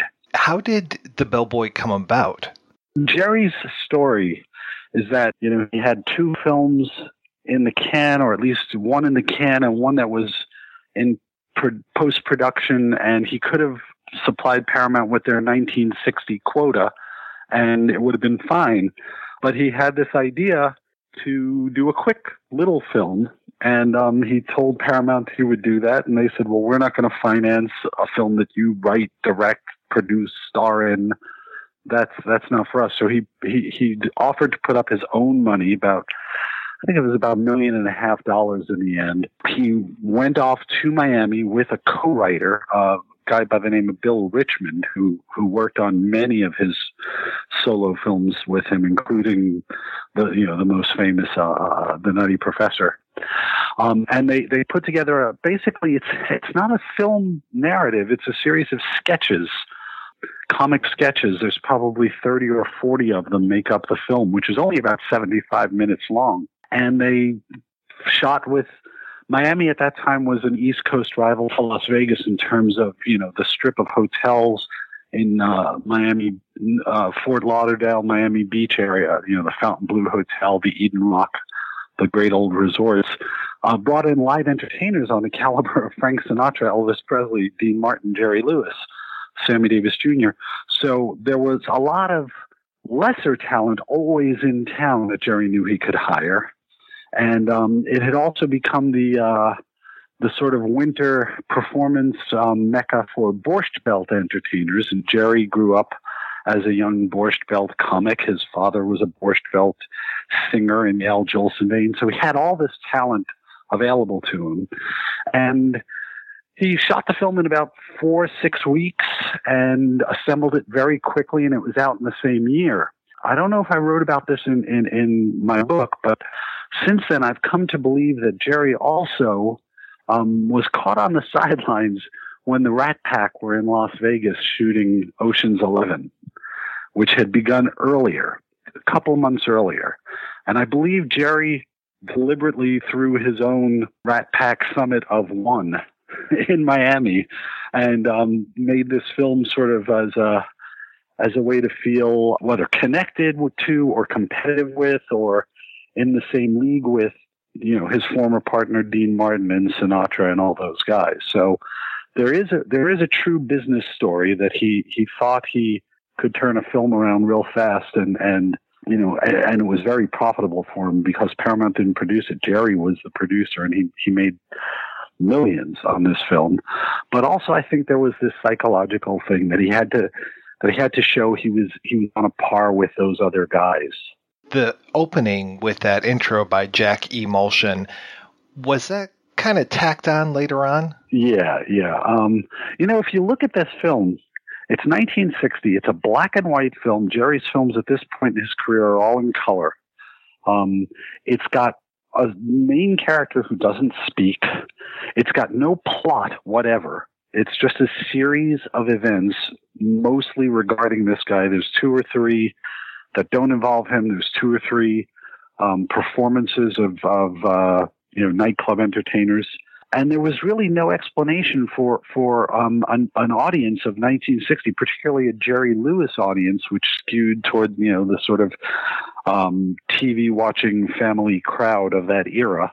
Far from prime TV, we can think of it as you know uh, a film unlike anything that had been seen since the silent era. So they did this kind of ridiculous thing where they have a fake movie executive introduce the film explaining what what they're about to see to the audience. And you know in retrospect it's it's obvious what you're seeing and this is not needed but at the time they thought that that would make the, the thing slightly more intelligible. Of course it's it's it's tackier. Jerry jerry is not at his best when he's um explaining himself, and that that comes to close to a bit of him explaining himself. He's famously played multiple roles over the years. Was this one of the first times that he played two roles in one movie? There are movies in the Martin Lewis years and, and, and in the Jerry years where he um, he plays a character who goes into a disguise. So he's playing two roles in that regard. Um, but in this film, he's playing two different human beings. He plays Stanley the bellboy, and then in a brief one of the episodes involves the arrival at the Fontainebleau Hotel of the movie star Jerry Lewis. And we'd almost have to put that like in in single and double quotation marks at once because Jerry Lewis is of course a stage name. Um, his real name is Jerry Levitch. For some reason, he insists that it's Joseph Levitch, but I have his birth certificate. And the family may have called him Joey, but his birth certificate says Jerome. So, so Jerry Lewis is a persona. The, the, the, the man we talk about as Jerry Lewis is, is not the same guy who's sitting in Las Vegas today, 91 years old, you know, watching CNN and shaking a fist or whatever he's doing that's a human being. Then there's this character who we think we know who's the man that's not on the screen. Then there's the guy on the screen. And then there's the guy on the screen playing himself as the guy on the screen. It's it's like a hall of mirrors. And even in even in the credits of the bellboy, the actor playing the quote unquote part of Jerry Lewis is credited as Joe Levitch. So you know, this idea of doubling over, of not being who you really are, of being more than one person in one body, that runs not only throughout his movies, but I think it's also part of his life. I think if you go around as he did for decades, acting like a, a, a squealing child, you're very conscious that you you you you must have a public persona where you're an adult, virile, intelligent, masculine man. So he always has that, I think, somewhere in his head that that um, he he must be off camera the opposite of what he so often was on camera. How was the film received when it came out?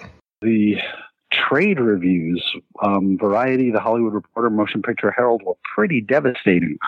Um, they didn't like Jerry at all. It was very rare for him to get a good review in the trades, and Jerry was very sensitive to that. Um, his uh, papers, his business and production papers are at USC. I used them extensively in writing about him.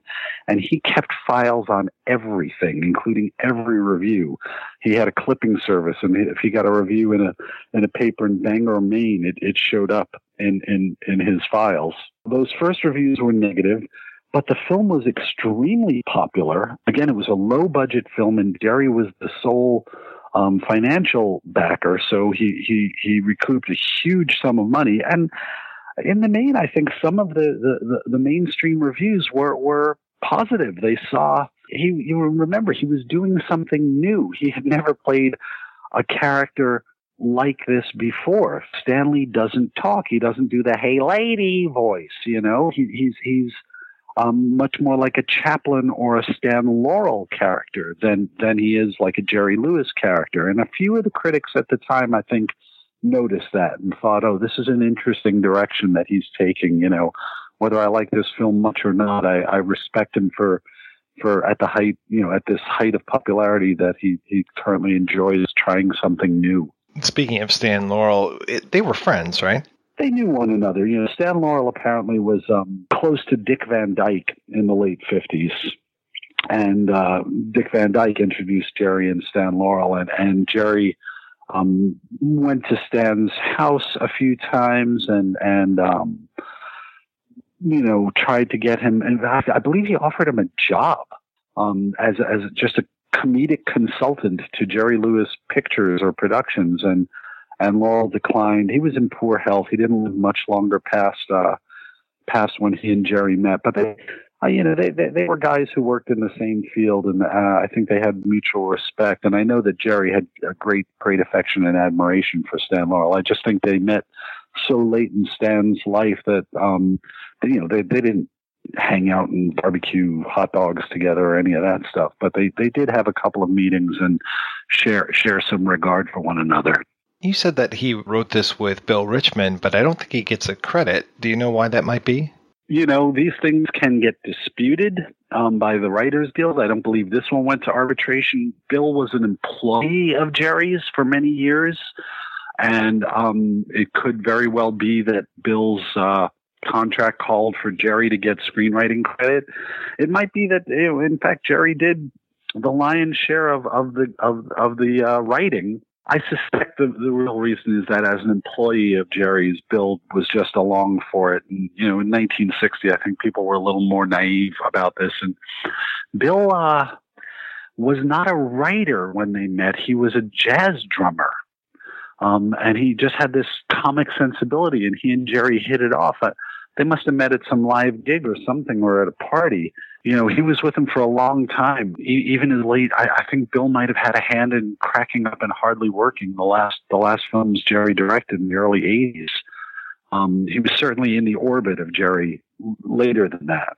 You know, I suspect Jerry Jerry wanted the the straight writer, producer, director, star credit, but I think also that there was a contract involved and Bill was paid handsomely to not be credited it follows that he does the ladies man the errand boy nutty professor. So you know he's directing himself for quite a few films after that. But then he starts going back to working with frank tashlin. And i'm curious how that relationship was especially after jerry starts directing himself. Tashlin was jerry's um, mentor in many ways as a director um, teaching him about visual style teaching him about being a comic auteur in the studio system and standing up to you know the Hal Wallises and Y. Frank Freemans and Barney Balabans, the the studio bosses of the world. And Jerry learned a lot from them. Um, in fact, the film that Jerry was supposed to release at the time the Bellboy came out, Cinderfella, was a Frank Tashlin film. But the two quarreled on that set. They maintained a friendship, and I believe they made a couple of pictures after Cinderfella. But you know, prior to that, Tashlin was directing just about every other Jerry Lewis or, or Martin Lewis film from about 54 to 60. Um, so, you know, perhaps a half dozen or eight films together. And, you know, once Jerry had learned what he wanted to do um, from Tashlin, um, I think he, he, he didn't need him as much. And the pictures that he owed Paramount, um, Paramount was not crazy for Tashlin, who they found to be temperamental and you know fussy. So um, they didn't necessarily assign him. So if Jerry was going to do two pictures a year and he was going to direct one, that left Tashlin sort of uh, out of a loop. I'm curious, what is your favorite Jerry Lewis film, whether he was directing or just starring in it? We're talking about Tashlin. I, I love Artists and Models with Dee and Jerry. There are a couple of Martin and Lewis films that I think are really good. Uh, the Stooge, um, That's My Boy, uh, Never Too Young, two Tashlin films, Hollywood or Bust, and Artists and Models. For Jerry's solo films, it's really it's it's it's exactly the pictures you know that that we're talking about. Uh, Bellboy and Errand Boy, and Ladies Man and Nutty Professor. The first four films he directs are honestly as good as any four features that any comedian has directed. since the talking era began. You know, a, a comic actor directing himself. Um, they're they're really it's it's quite a body of work, and it represents you know barely four years of of of, of his time during which he was doing many of the things we mentioned earlier. You know, making Paramount pictures, making TV shows, live appearances, etc. I'm also I have a soft spot for a film that's probably an unmitigated disaster, but for me it's very interesting called Which Way to the Front, in um, which Jerry is a businessman uh, during World War II who tries to organize a, a group of uh, misfits who are going to go and murder Hitler. There's actually scenes of Hitler, you know, in his in his bunker or in his palace in Berlin, um, played by the father of the actor Rob Morrow, and um, it's it's it's a crazy movie. It's made in like 1969 or 70. You can't imagine anything, you know, so nuts. He's clearly riffing off of you know Mel Brooks and Springtime for Hitler and the producers, but you know he's he, he's actually making Springtime for Hitler. He's not making a movie about the making of Springtime for Hitler. Um, it's it's crazy, but but I, I'm fascinated by it. I've seen it a couple of times. It's got to be tough to kind of divorce yourself from a subject after a book about that subject comes out. How immersed in Jerry Lewis news are you still to this day? Immersed, no, but cognizant. Um, you know, I do have a Google alert set for um, the phrases Jerry Lewis and Las Vegas so that uh, I, I catch a lot of news about him when it happens. There's not a month, I was going to say a week, but it's more like a month goes by when, you know, I, I get some someone throws me a piece of information or says, "Hey, have you seen this?" Just the other day, um, somebody writing about Twin Peaks episode twelve and uh, how the the the, the comic bits and the, the, and the weird bits just go on and on and on and on, and you're waiting for a break in it. Compared it to Jerry Lewis, and that's true. One of Jerry's comic riffs is that he will let the thing become excruciatingly long, and you become physically uncomfortable. And and one of the great insights of the French critics who who venerated Jerry in the '60s was that his comedy was about discomfort and he had found ways in the cinema to make you uncomfortable. Um, that's a very sophisticated perspective because most of us think this makes me uncomfortable. I don't like it. So to sit there and say this makes me uncomfortable, how ingenious is is, is a is a real different uh, mentality.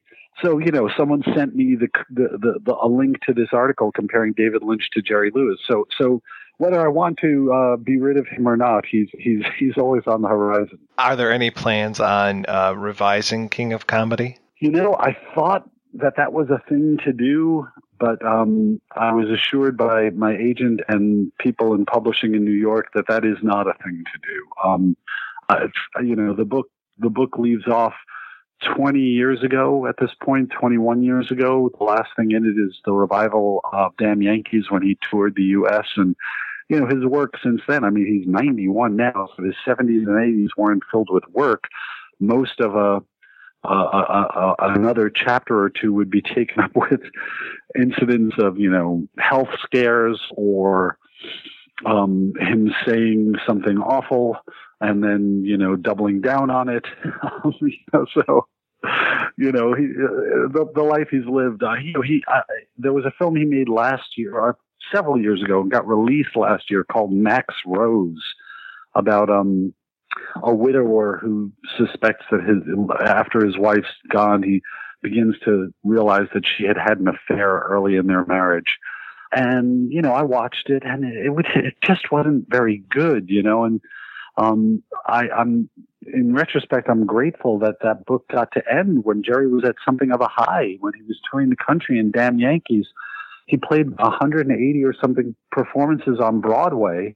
And at the time, he was by weekly salary, you know, in terms of the weekly salary, he was the highest paid performer in the history of Broadway. And that's almost 50 years into his career. So, you know, uh, that, that was a fortunate place for the book to end. And it only got released as an ebook last year for the first time. When, we published the thing, there were no ebooks so there was no uh, no stipulation in the contract that it could be in, in, in that format. So it's finally available for your, your Kindle or your dental implant or however you read your ebooks. Since last time we talked, you published uh, Dolce Vita Confidential. How did that project come about? Oh, that was a project that probably I had in mind when I was working on Jerry Lewis. Um, Fellini is absolutely one of my favorite people in the cinema, and Rome is one of my favorite places in the world. And um, I've always been drawn to the pop culture of the 50s. And here was this place where everything was going on movies, fashion, the birth of the paparazzi, the one of the last um, eras of, of the great old high life. Um, you know, after 1956 and especially after 1964, youth culture begins to dominate. Um, you know, in, in popular culture, but prior to that, it was grown-up culture, and you know, the Via Veneto in Rome in in the 1950s was one of these impossibly chic and glamorous places, sort of like uh, Sunset Boulevard in the 30s, or places like you know 52nd Street in New York in the 50s. And I wanted to do it again and again and again. And every time I, I proposed it, people like, nah, nah, I don't know what that is. We don't, you know, we don't know how to sell a book like that. And finally, I just did it. I probably gathered string on it for about 20 years. Got to spend a month in Rome doing research, literally doing research uh, every day. except for the days I went to watch soccer, you know. And even then, you know, you you if you're going to write about a city where you don't live, anytime you take a walk, you're doing some research. You know, you begin to think, oh, this is where that cafe was, where that happened, and that direction is where the guy's office was, so he would have known this. And then you begin to see, you know, you draw a map in your head that's different from the map in your pocket that yeah, it was a dream project. And what are you working on these days? I am working on a history of Chateau Marmont, the hotel on Sunset Strip where John Belushi died. It was built in the 1920s. Um, it's always been sort of like the the Bohemian Hotel of Hollywood, the Chelsea Hotel of Hollywood, if you will, and it's uh, it's got a history that includes James Dean and Jean Harlow and Roman Polanski and Lindsay Lohan. I mean, it, it's decades of, of history. It's right on the Sunset Strip. It's um, it's a way to look at you know the changing mores of our culture and of Hollywood through the basically the biography of a building. Yeah, I just spoke to somebody who wrote a book about the Plaza Hotel. Yeah, and that the yeah, that's that. a good one. This wasn't my idea. All of my ideas got got canned last year, um, and uh, this publisher taking pity on me said, "We've been kicking around something you'd be good at." As soon as I heard it, it was like one of those uh, Japanese paper flowers that you drop in the water and it just blossoms and I saw the whole book immediately, and and uh, we we we were able to uh, cut a deal and get a get get a publishing contract. But when I was thinking that, I was like, hey, writing biographies of, of famous hotels would be cool. I sort of went on Amazon. I was like, Beverly Hills Hotel, been done. Plaza Hotel, been done. Chelsea Hotel, been done. I was like, darn it, this is like the last one. It's an interesting thing that, you know, the building stays in one place and the people who come in and out of it and the culture that happens around it is the, the story of a century. But the building is always the same we talk about character development or, or you know in biography you know you follow the, the, the life and the changes in life of a person. Well this this building is it has no emotions and doesn't change.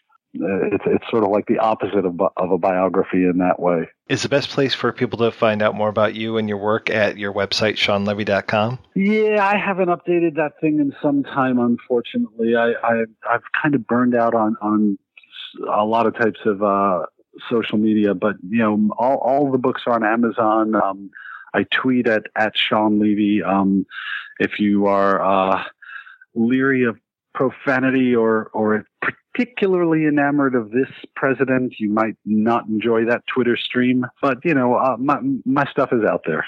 Mr. Levy, thank you so much for your time today. Oh, no, thank you.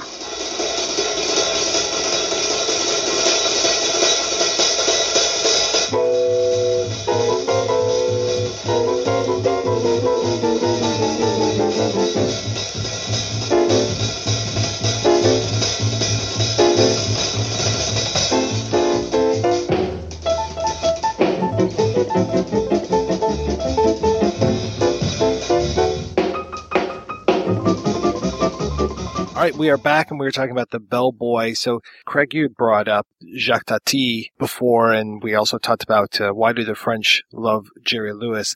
I think one of the reasons why the French love Jerry Lewis is because he was kind of doing what the French were doing uh, with yes. Tati, and then also, you know, we we mentioned Frank Tashlin earlier. Now, I'm not going to go so far as to say that Jerry owes everything to Frank Tashlin. I will say that Frank Tashlin, to me, was a very influential director on Jerry and his career, especially as a solo artist and as a director. And Tashlin had come from cartoons, and a lot of his live action stuff was very cartoonish. And we talked about how the bellboy is very cartoonish. So I definitely see, to me, it's kind of a combination of Tati and Tashlin really kind of informing Lewis when it comes to his directorial efforts and, and the characters that he's creating. And then I was really glad, uh, Peter, thank you so much for turning me on to Pierre Ete. I had never experienced his work before. And Yo-Yo, if there's one movie that I'm going to go back and rewatch now, it is Yo-Yo was just amazing. Wonderful. I, this movie, it was what, 65 it came out, as opposed to The Bellboy, which was 60. So it's, it's almost like a retroactive influence. It felt very much like it was, it was, uh, informing, uh, The Bellboy, even though it was later. But right. God, just a brilliant, yeah. brilliant film. And the story of, uh, if I'm getting it correctly, I hope I am, that Lewis goes to France in the mid 60s to open one of his films, and he says to whatever hand he has there to uh, show me a, a, French film. I want to see some contemporary French comedy. Who's this guy Fernandel? I've heard so much about, and the and the aide said, "Well, Fernandel is is very he's very um, parochial. I don't think you'll get him, but there is this guy." Pierre Étaix. You should you should check out uh, his new film Yo Yo. And Lewis went along and saw it and said uh, to his aide, I, I need to get a hold of, of this guy. Étaix is wow. working on his next film, his follow up film, and he's getting these calls. Somebody wants to speak to you. And eventually he says, Okay, put, put him on the line. And uh, he says, Hello. And on the other end of the line, he hears, and that was Lewis applauding uh, Étaix, and the two became great friends. And Étaix uh, has a role in the Day the Clown Cried, which of course we haven't seen yet. Um, what, but, what is his name? I, am going to look for the movie. I've never heard of this, but I'm going to look for it. What? P- Pierre Étaix. Um, yeah, and it should be Ete. Uh, E T A I X. Yeah, that's why I was saying Ete because that's what it looks like. And it it it, it but he pronounces it Atex. And um, the Criterion um, have a wonderful box set of all his films, and they're really oh, yeah, they're they're very unique. I, I, don't I don't he he worked with uh, Tati as a um, as a gag writer, and he mm-hmm. actually some of Tati's iconic posters were drawn uh, by Étaix so this guy is very much in that Tati um, mold. Oh, and okay. uh, you can see that connection. Yeah, Lewis is not he's not imitating these French guys, but he's certainly in that in that same in that same mold. And it's I think in, in, some of his later color films, it's a little bit more apparent that that sort of modern. If this is what you were alluding to, I might be way off, but that kind of that very modern, uh, uh, symmetrically balanced. Shot Right, and you you put yeah. your finger on it when you were talking about the sequence with the chairs and that wonderful composition, the wide angle kind. Yeah, it was very pure Tati. The closest thing to Tati. It's, yeah, yeah, yeah, yeah. Oh, you make me want to seek. I'm gonna I'm gonna seek this movie out. Is is this hard to find, Yo Yo? How does one go about doing that?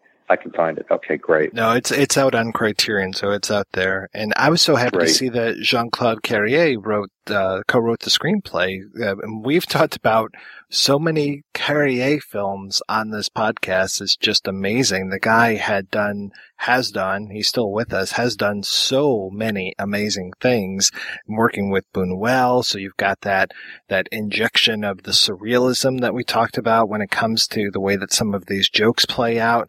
And I like that the way that Yo-Yo character, well, I like that he plays his own father and, yeah. and, uh, just that his, his gags and that he is actually calling these things gags and that he has that book that we're talking about that Jerry Lewis probably has a book of gags and here we have Yo-Yo. Right. book of gags was terrific. Yeah. Just to see all those little things, the physical comedy, the comedy of manners, the comedy, uh, the sight gags, so many great sight Yeah. gags. And then even the physical comedy, the, when he, uh, is up on top of his mobile home and hits a, a tree. Oh, The tree. Yeah. And drops into the hay wagon, and then Yeah. the hay wagon catches up with his own home, and he gets back into Right. it. So good. I was just like, this Yeah. is Buster And Keaton it's- all over again. It's Buster Keaton, yeah, and yet very Buster Keaton. but like Keaton, he downplays it. It's deadpan. The delivery is deadpan.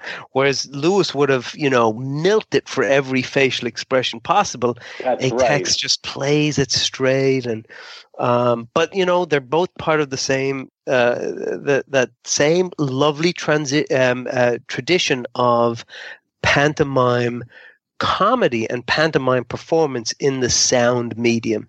And after Chaplin, you know, there were uh, very few people who followed that that tradition.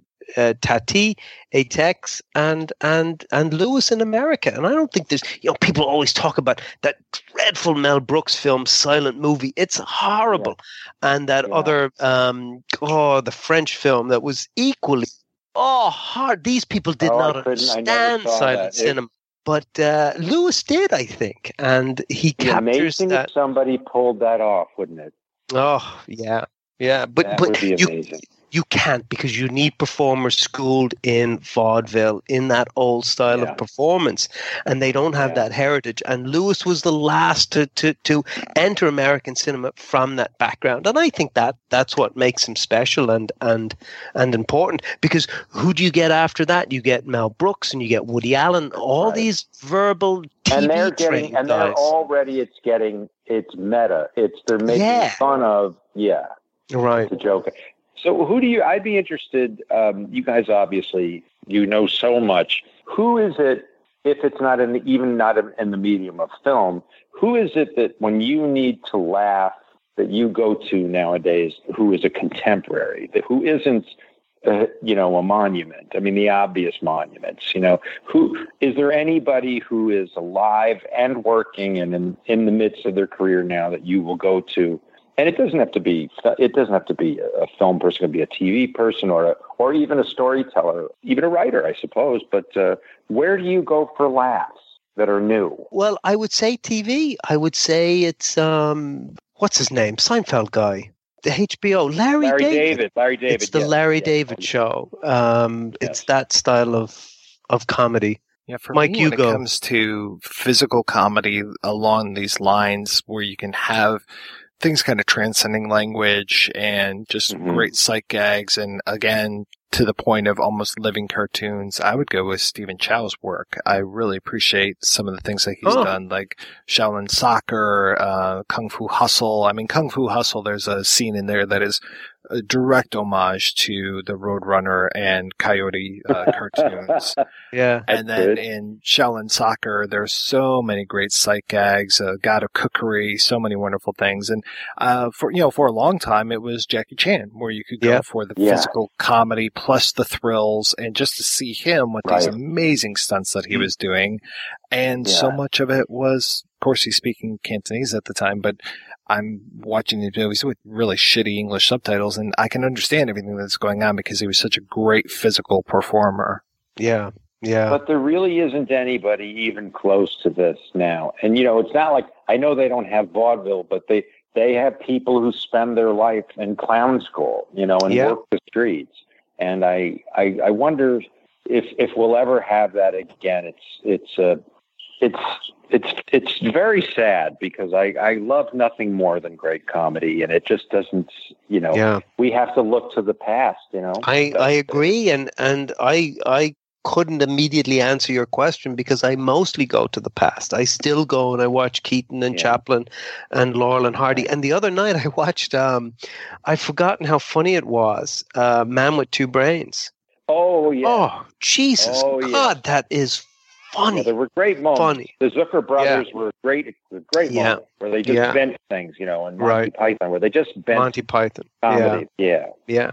Uh, yeah, that's where but- you mix that surrealism with the higher art again, where it's just Oh, so many amazing things. Just Yeah. why would this happen? But it's fantastic. Why is Pablo Picasso doing a cycling tour of London and painting at the same time?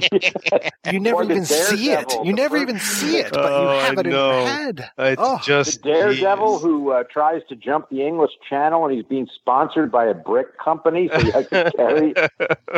that was the first Python sketch I've ever. That that was life changing. Uh, I'm teaching a, a high school film program, and just the other night I screened Life of Brian, and Oh. they just adored it, you know. And then the next day, you know, is is the to me the comparable American film, uh, modern, reasonably modern comedy, great American comedy is Blazing Saddles. And that's it. Life Oh, of Brian and Blazing Saddles uh, are are just you know. And do you do you, do you not put Young Frankenstein up there too? Or- I've never liked. I've Blazing? never really liked Young Frankenstein. I have to say. Is that right? And I, I, most of Mel Brooks stuff, his films, I don't, I don't really like. But I Blazing wonder if that's just Is it possible that's cultural? Do you think? it might be. Uh, it wonder- might. I I. I, uh, it, you know, I, I never particularly liked Young Frankenstein. I love the producers. Yeah. The producers and the producers Blazing is great. Saddles. Everything And I haven't is seen Twelve distant. Chairs yet. I, I've never seen. But I don't know why I I've really avoided it, I enjoyed. Twelve Chairs for some Right. reason. When I saw it when I was a kid, I loved it. I haven't Yeah. gone back to it. Oh, okay. I'm going to go back to it and report back to you. Uh, yeah. Yeah, I have it here somewhere on Blu-ray. It's part of that Mel Brooks collection, I think. And you know, those early Woody Allen films relied on a Ah. lot of sight comedy, like Take the Money and Oh, Run. yeah. Take the money and run. Um, And I loved he gave he gave it up immediately. They said, "Where did this character come from?" He goes, "Bob Hope." Yeah. He said, "I'm imitating Yeah. Bob Hope. I didn't know what to do. I wasn't an actor, you know." And he just, if you look at it, he, he kind of is. I love that he gave it up to him. Like. Well, I, you know, you look at these, you know, you look at the evolution of film comedy, and it's it's all in generations and waves, and you you look at the the influences and where they came from before they went into film. You know, so you had Mel Brooks and Woody Allen coming from TV writers, and then of course in the seventies, it's stand up comics. It's it's Yes. Steve Martin and Eddie Murphy, and and and and then Saturday Night Live, and that whole wave of of of comedy and and I have to say I've got a, a huge soft spot for Eddie Murphy's The Nutty Professor. Both of them. Yes. He did, he did Yes. too. Hercules. He's great. Yeah, he's terrific. Talk about a physical performance. I th- I thought he was Beautiful. physically just just great in in, in, Yeah. in in those films. Yeah. Yeah, I still don't know why he and Jerry Lewis didn't do a buddy cop movie. That's, Well, you I know, don't know there why is- they didn't do something. That is a absolutely, you know, that's so brilliant to the point of obviousness. Mm-hmm. That like, why didn't some guy in some office overlooking some smog bank somewhere go, hey, you know what would justify my check this week? What about? I wonder if that was ever even considered. What a great idea that would have been. as we were talking about this, it just occurred to me that um, a film that I would recommend to anybody who's any in any way interested in in, in Jerry Lewis is a very late film he made called Funny Bones, British. Yes. Thank yes, you. Yes. And in it, you know, we're talking about contemporary performers who are Yes. very I physical. know exactly where you're going, and I'm I'm, going with- so happy. Lee Evans, right? He's just Yes. Lee Evans terrific in that. Oh, Um, and that that skit and that he Oliver does in there. Oliver Platt. Yeah. Oh, and Oliver Platt, God. that's right. Yeah. Deadpan. yeah. yeah. Oh, and to see Lee Evans, I mean, he is one of my favorite parts of the Fifth Element. Just those those facial expressions, everything. He works so pitch perfect in there, and and him, Yeah. of, of course, in uh, there's something about Mary. I mean, every That's time I see that Yeah. guy show up, Yeah. he is fantastic. Even in, Yeah. what he was in Mouse Hunt too, wasn't he? he might have been. Oh, Yeah. that's Very right. He is. inventive. He is. Yeah, that was his big American film, wasn't it? He didn't. Yeah. Uh, but you know, you think of Jesus. How could how could an actor play opposite Jerry Lewis and yes. be on the same planet in the same environment and work in the same mode. And Lee Evans, I, I thought, did a great job. I mean, he was Yeah. he was completely in simpatico with um, with Lewis, Oh, that's and not many people I'm going could to do that. revisit that one. Yeah, yeah. one, yeah. Such an odd, odd film too. We're going to take another break and play a preview for next week's show. What's wrong? What's wrong? What's wrong? Are you now? Or have you ever been? What's wrong?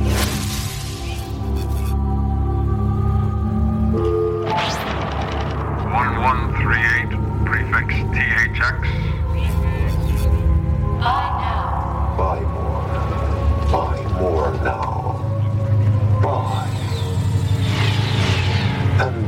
And be happy. Wanted to touch you so many times. My mate has been acting very strange. What's wrong? Never mind. Never, never, never, never, never, never, never, never, never, never, They're watching us now. I can feel it. No one knows. No one can see us. This is City Probe Scanner. We've run across some illegal sexual activity.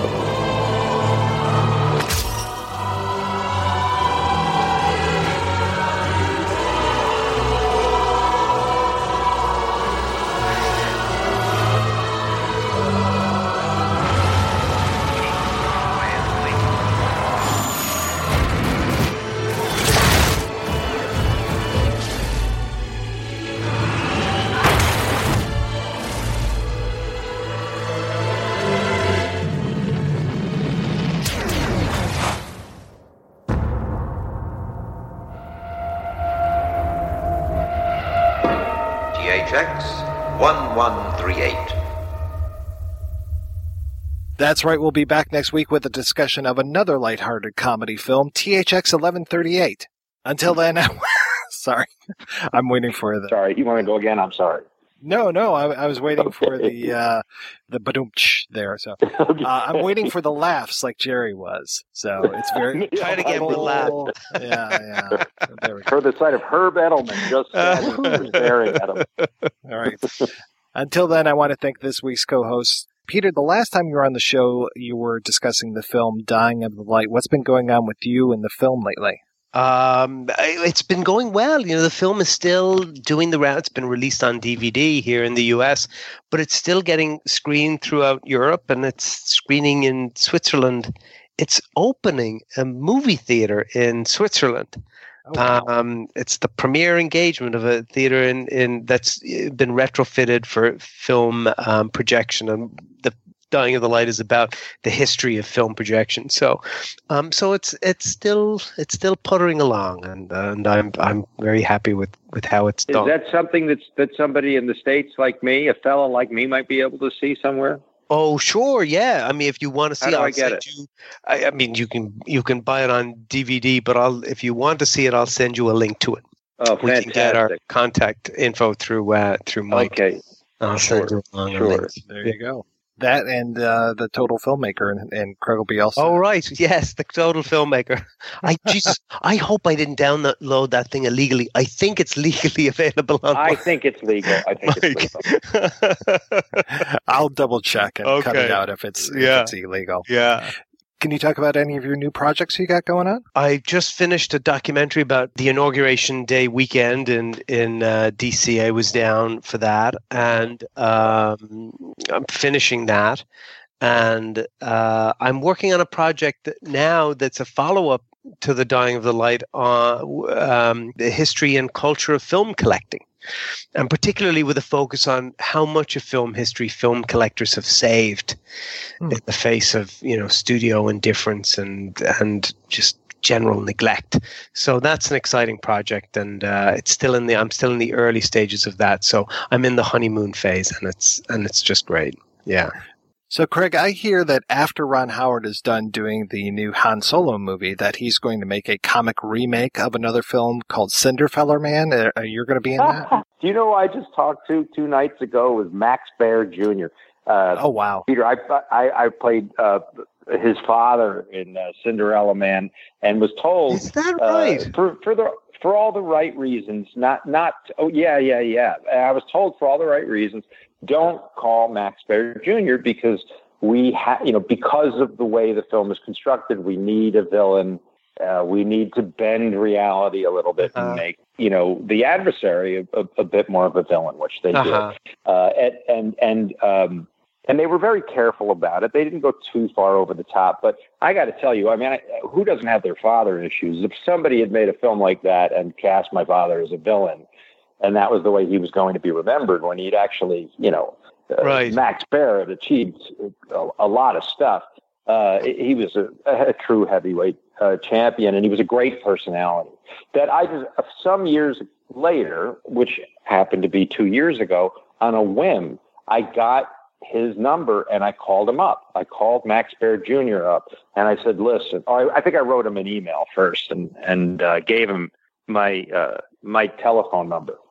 Uh, and about a week later, I got a call at about twelve midnight, and he just went, "Bierko, you son of a bitch, how are you?" God damn it. And we talked for two hours. He Oh, was wow. hilarious. And I spoke to him two nights ago. I call him from time to time. He had been uh, he. He'll kill me for saying this, but this is what he is. He's 80 years old. He hits the bag for a half an hour every day. Uh, he fell down an escalator. He was pulling up a bag and he fell backwards over his back 25 uh, stairs. And he, uh, two months later, he's up. He's hitting the bag again.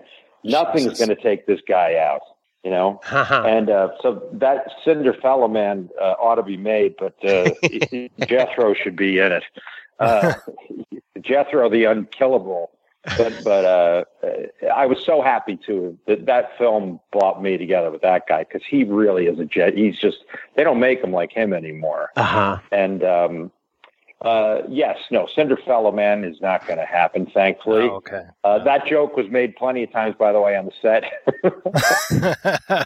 also, another joke that was made on the set was uh, I can't remember if it was me or uh, Paul Giamatti, but it the the fight scenes were so long and laborious that we used to. Um, we came up with the idea of doing our DVD extras during the scene. That while while the other person was talking, we would talk about choices that we were making under the other person's line, so we could get it out of the way. um, but since then, I've been uh, I, I, I I'm now writing with a with a, a partner. This guy Kevin Arbouet, who's a, a terrific filmmaker, and uh, we've got a couple of things in in development um, that we're going to be pushing the next couple of months. And I am the most thing I'm most grateful about is a, a TV show called uh, Unreal uh, that I'm doing, and we just got picked up for our uh, fourth season. And uh, the, the only other time as an actor that I've heard that many seasons has been in a restaurant. So I'm I'm thrilled. I'm just so thrilled to be working, and it's a terrific show. If you ever get a chance, it's a it's a dark it's a it's a dark serial com- you know I wouldn't say comedy, uh, but it's a look at um, what goes on behind uh, behind the scenes of, of reality television, which is a, a hateful, hateful, non-existent genre. You know, but uh, uh, they, they, they, it's it's written by somebody who really did work on one of those shows, and they expose all the manipulations and uh, the kind of characters who run those sorts of things. Um, and you know, my my dream is to be doing what what what uh, what uh, Peter is doing, and and uh, get some of these things up. I, I've got a project, one in particular. I just I can't wait to to shoot. I can't wait to. do- I just I want to I want to make one. You know, I want to make a film. That's my driving passion. A lot of the stuff is I'm doing to serve that, and uh, I commend you for getting anything done because I know how hard it is Oh. these days. You know, well, thank you. I really do. Mike, if I may ask, as a guest, aside from your show, which I'm a huge fan of, what what what what what are you doing? Are you do you do you write and, and produce and make films? Am I an idiot for even asking? Am I unaware of something? Did you write and produce Towering Inferno? Uh, you know, no. I would be nice. Okay. All right. No, though I just got yet another email. I was I'm uh, courting somebody, uh, uh, uh, an old cast member. Speaking of THX 1138, I'm courting a cast member of THX 1138, and they're just like, "Oh, I watched you when you were on The Amazing Race, and I loved you in Chuck and Buck, and yada yada." I'm just like, I really hate to break your heart, but I'm not that Mike White. I'm another guy. ah. yeah. I, know, when I was just... look, when I was looking for you because you know we were trying to get our numbers straight. There are forty. It is almost like the entire planet is named Mike White. Oh yeah. Oh yeah. Yeah. When yeah. I, when I even go into the pool store and they're like, "Oh, what's your name?" I'm like Mike White, and I'm like, "There's a lot of us in there. I'm going to give you my address too." it's like, right? How how many Mike Whites are at the local pool store? A lot of us. So yeah, why don't yeah. you just call yourself Replicate ninety seven five five B? There's really only the one Mike White and it's uh, yeah. and it's the Mike White we're talking to, who's really this po- the podcast is is amazing, and I'm I'm thrilled to be on it as a co-host as opposed to a guest. So I hope you have me it, again. It, I hope I didn't it, embarrass. It is so. Mike Douglas retro that you refer to us as a co-host rather than a guest. You know, yeah. it's very Mason Right. Reese like. Yeah, uh, it's fantastic. Anything I can do to be more like Mason Reese, I, I appreciate it. Thank you. Thank you guys for being on the show. Thanks to everybody for listening. Please head on over to the website projection-booth.com where you can find out more about today's episode. You'll also find links over to iTunes where you can rate and review the show and to Patreon where you can make a donation to the show. Donors get early access to every episode as long as I'm not running late. Every donation and every rating we get helps the projection booth take over the world. Hey, well, thank you Mike guys. White, I'm going to go do that myself right now. Woohoo! I'm going to go do that.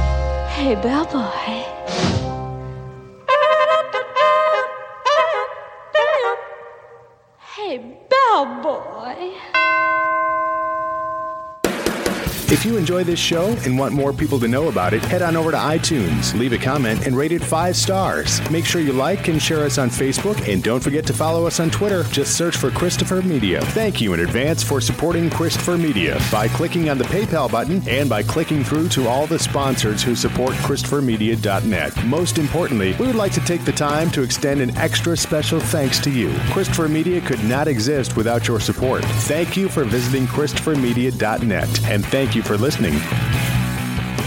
Christopher Media. Let's make some noise.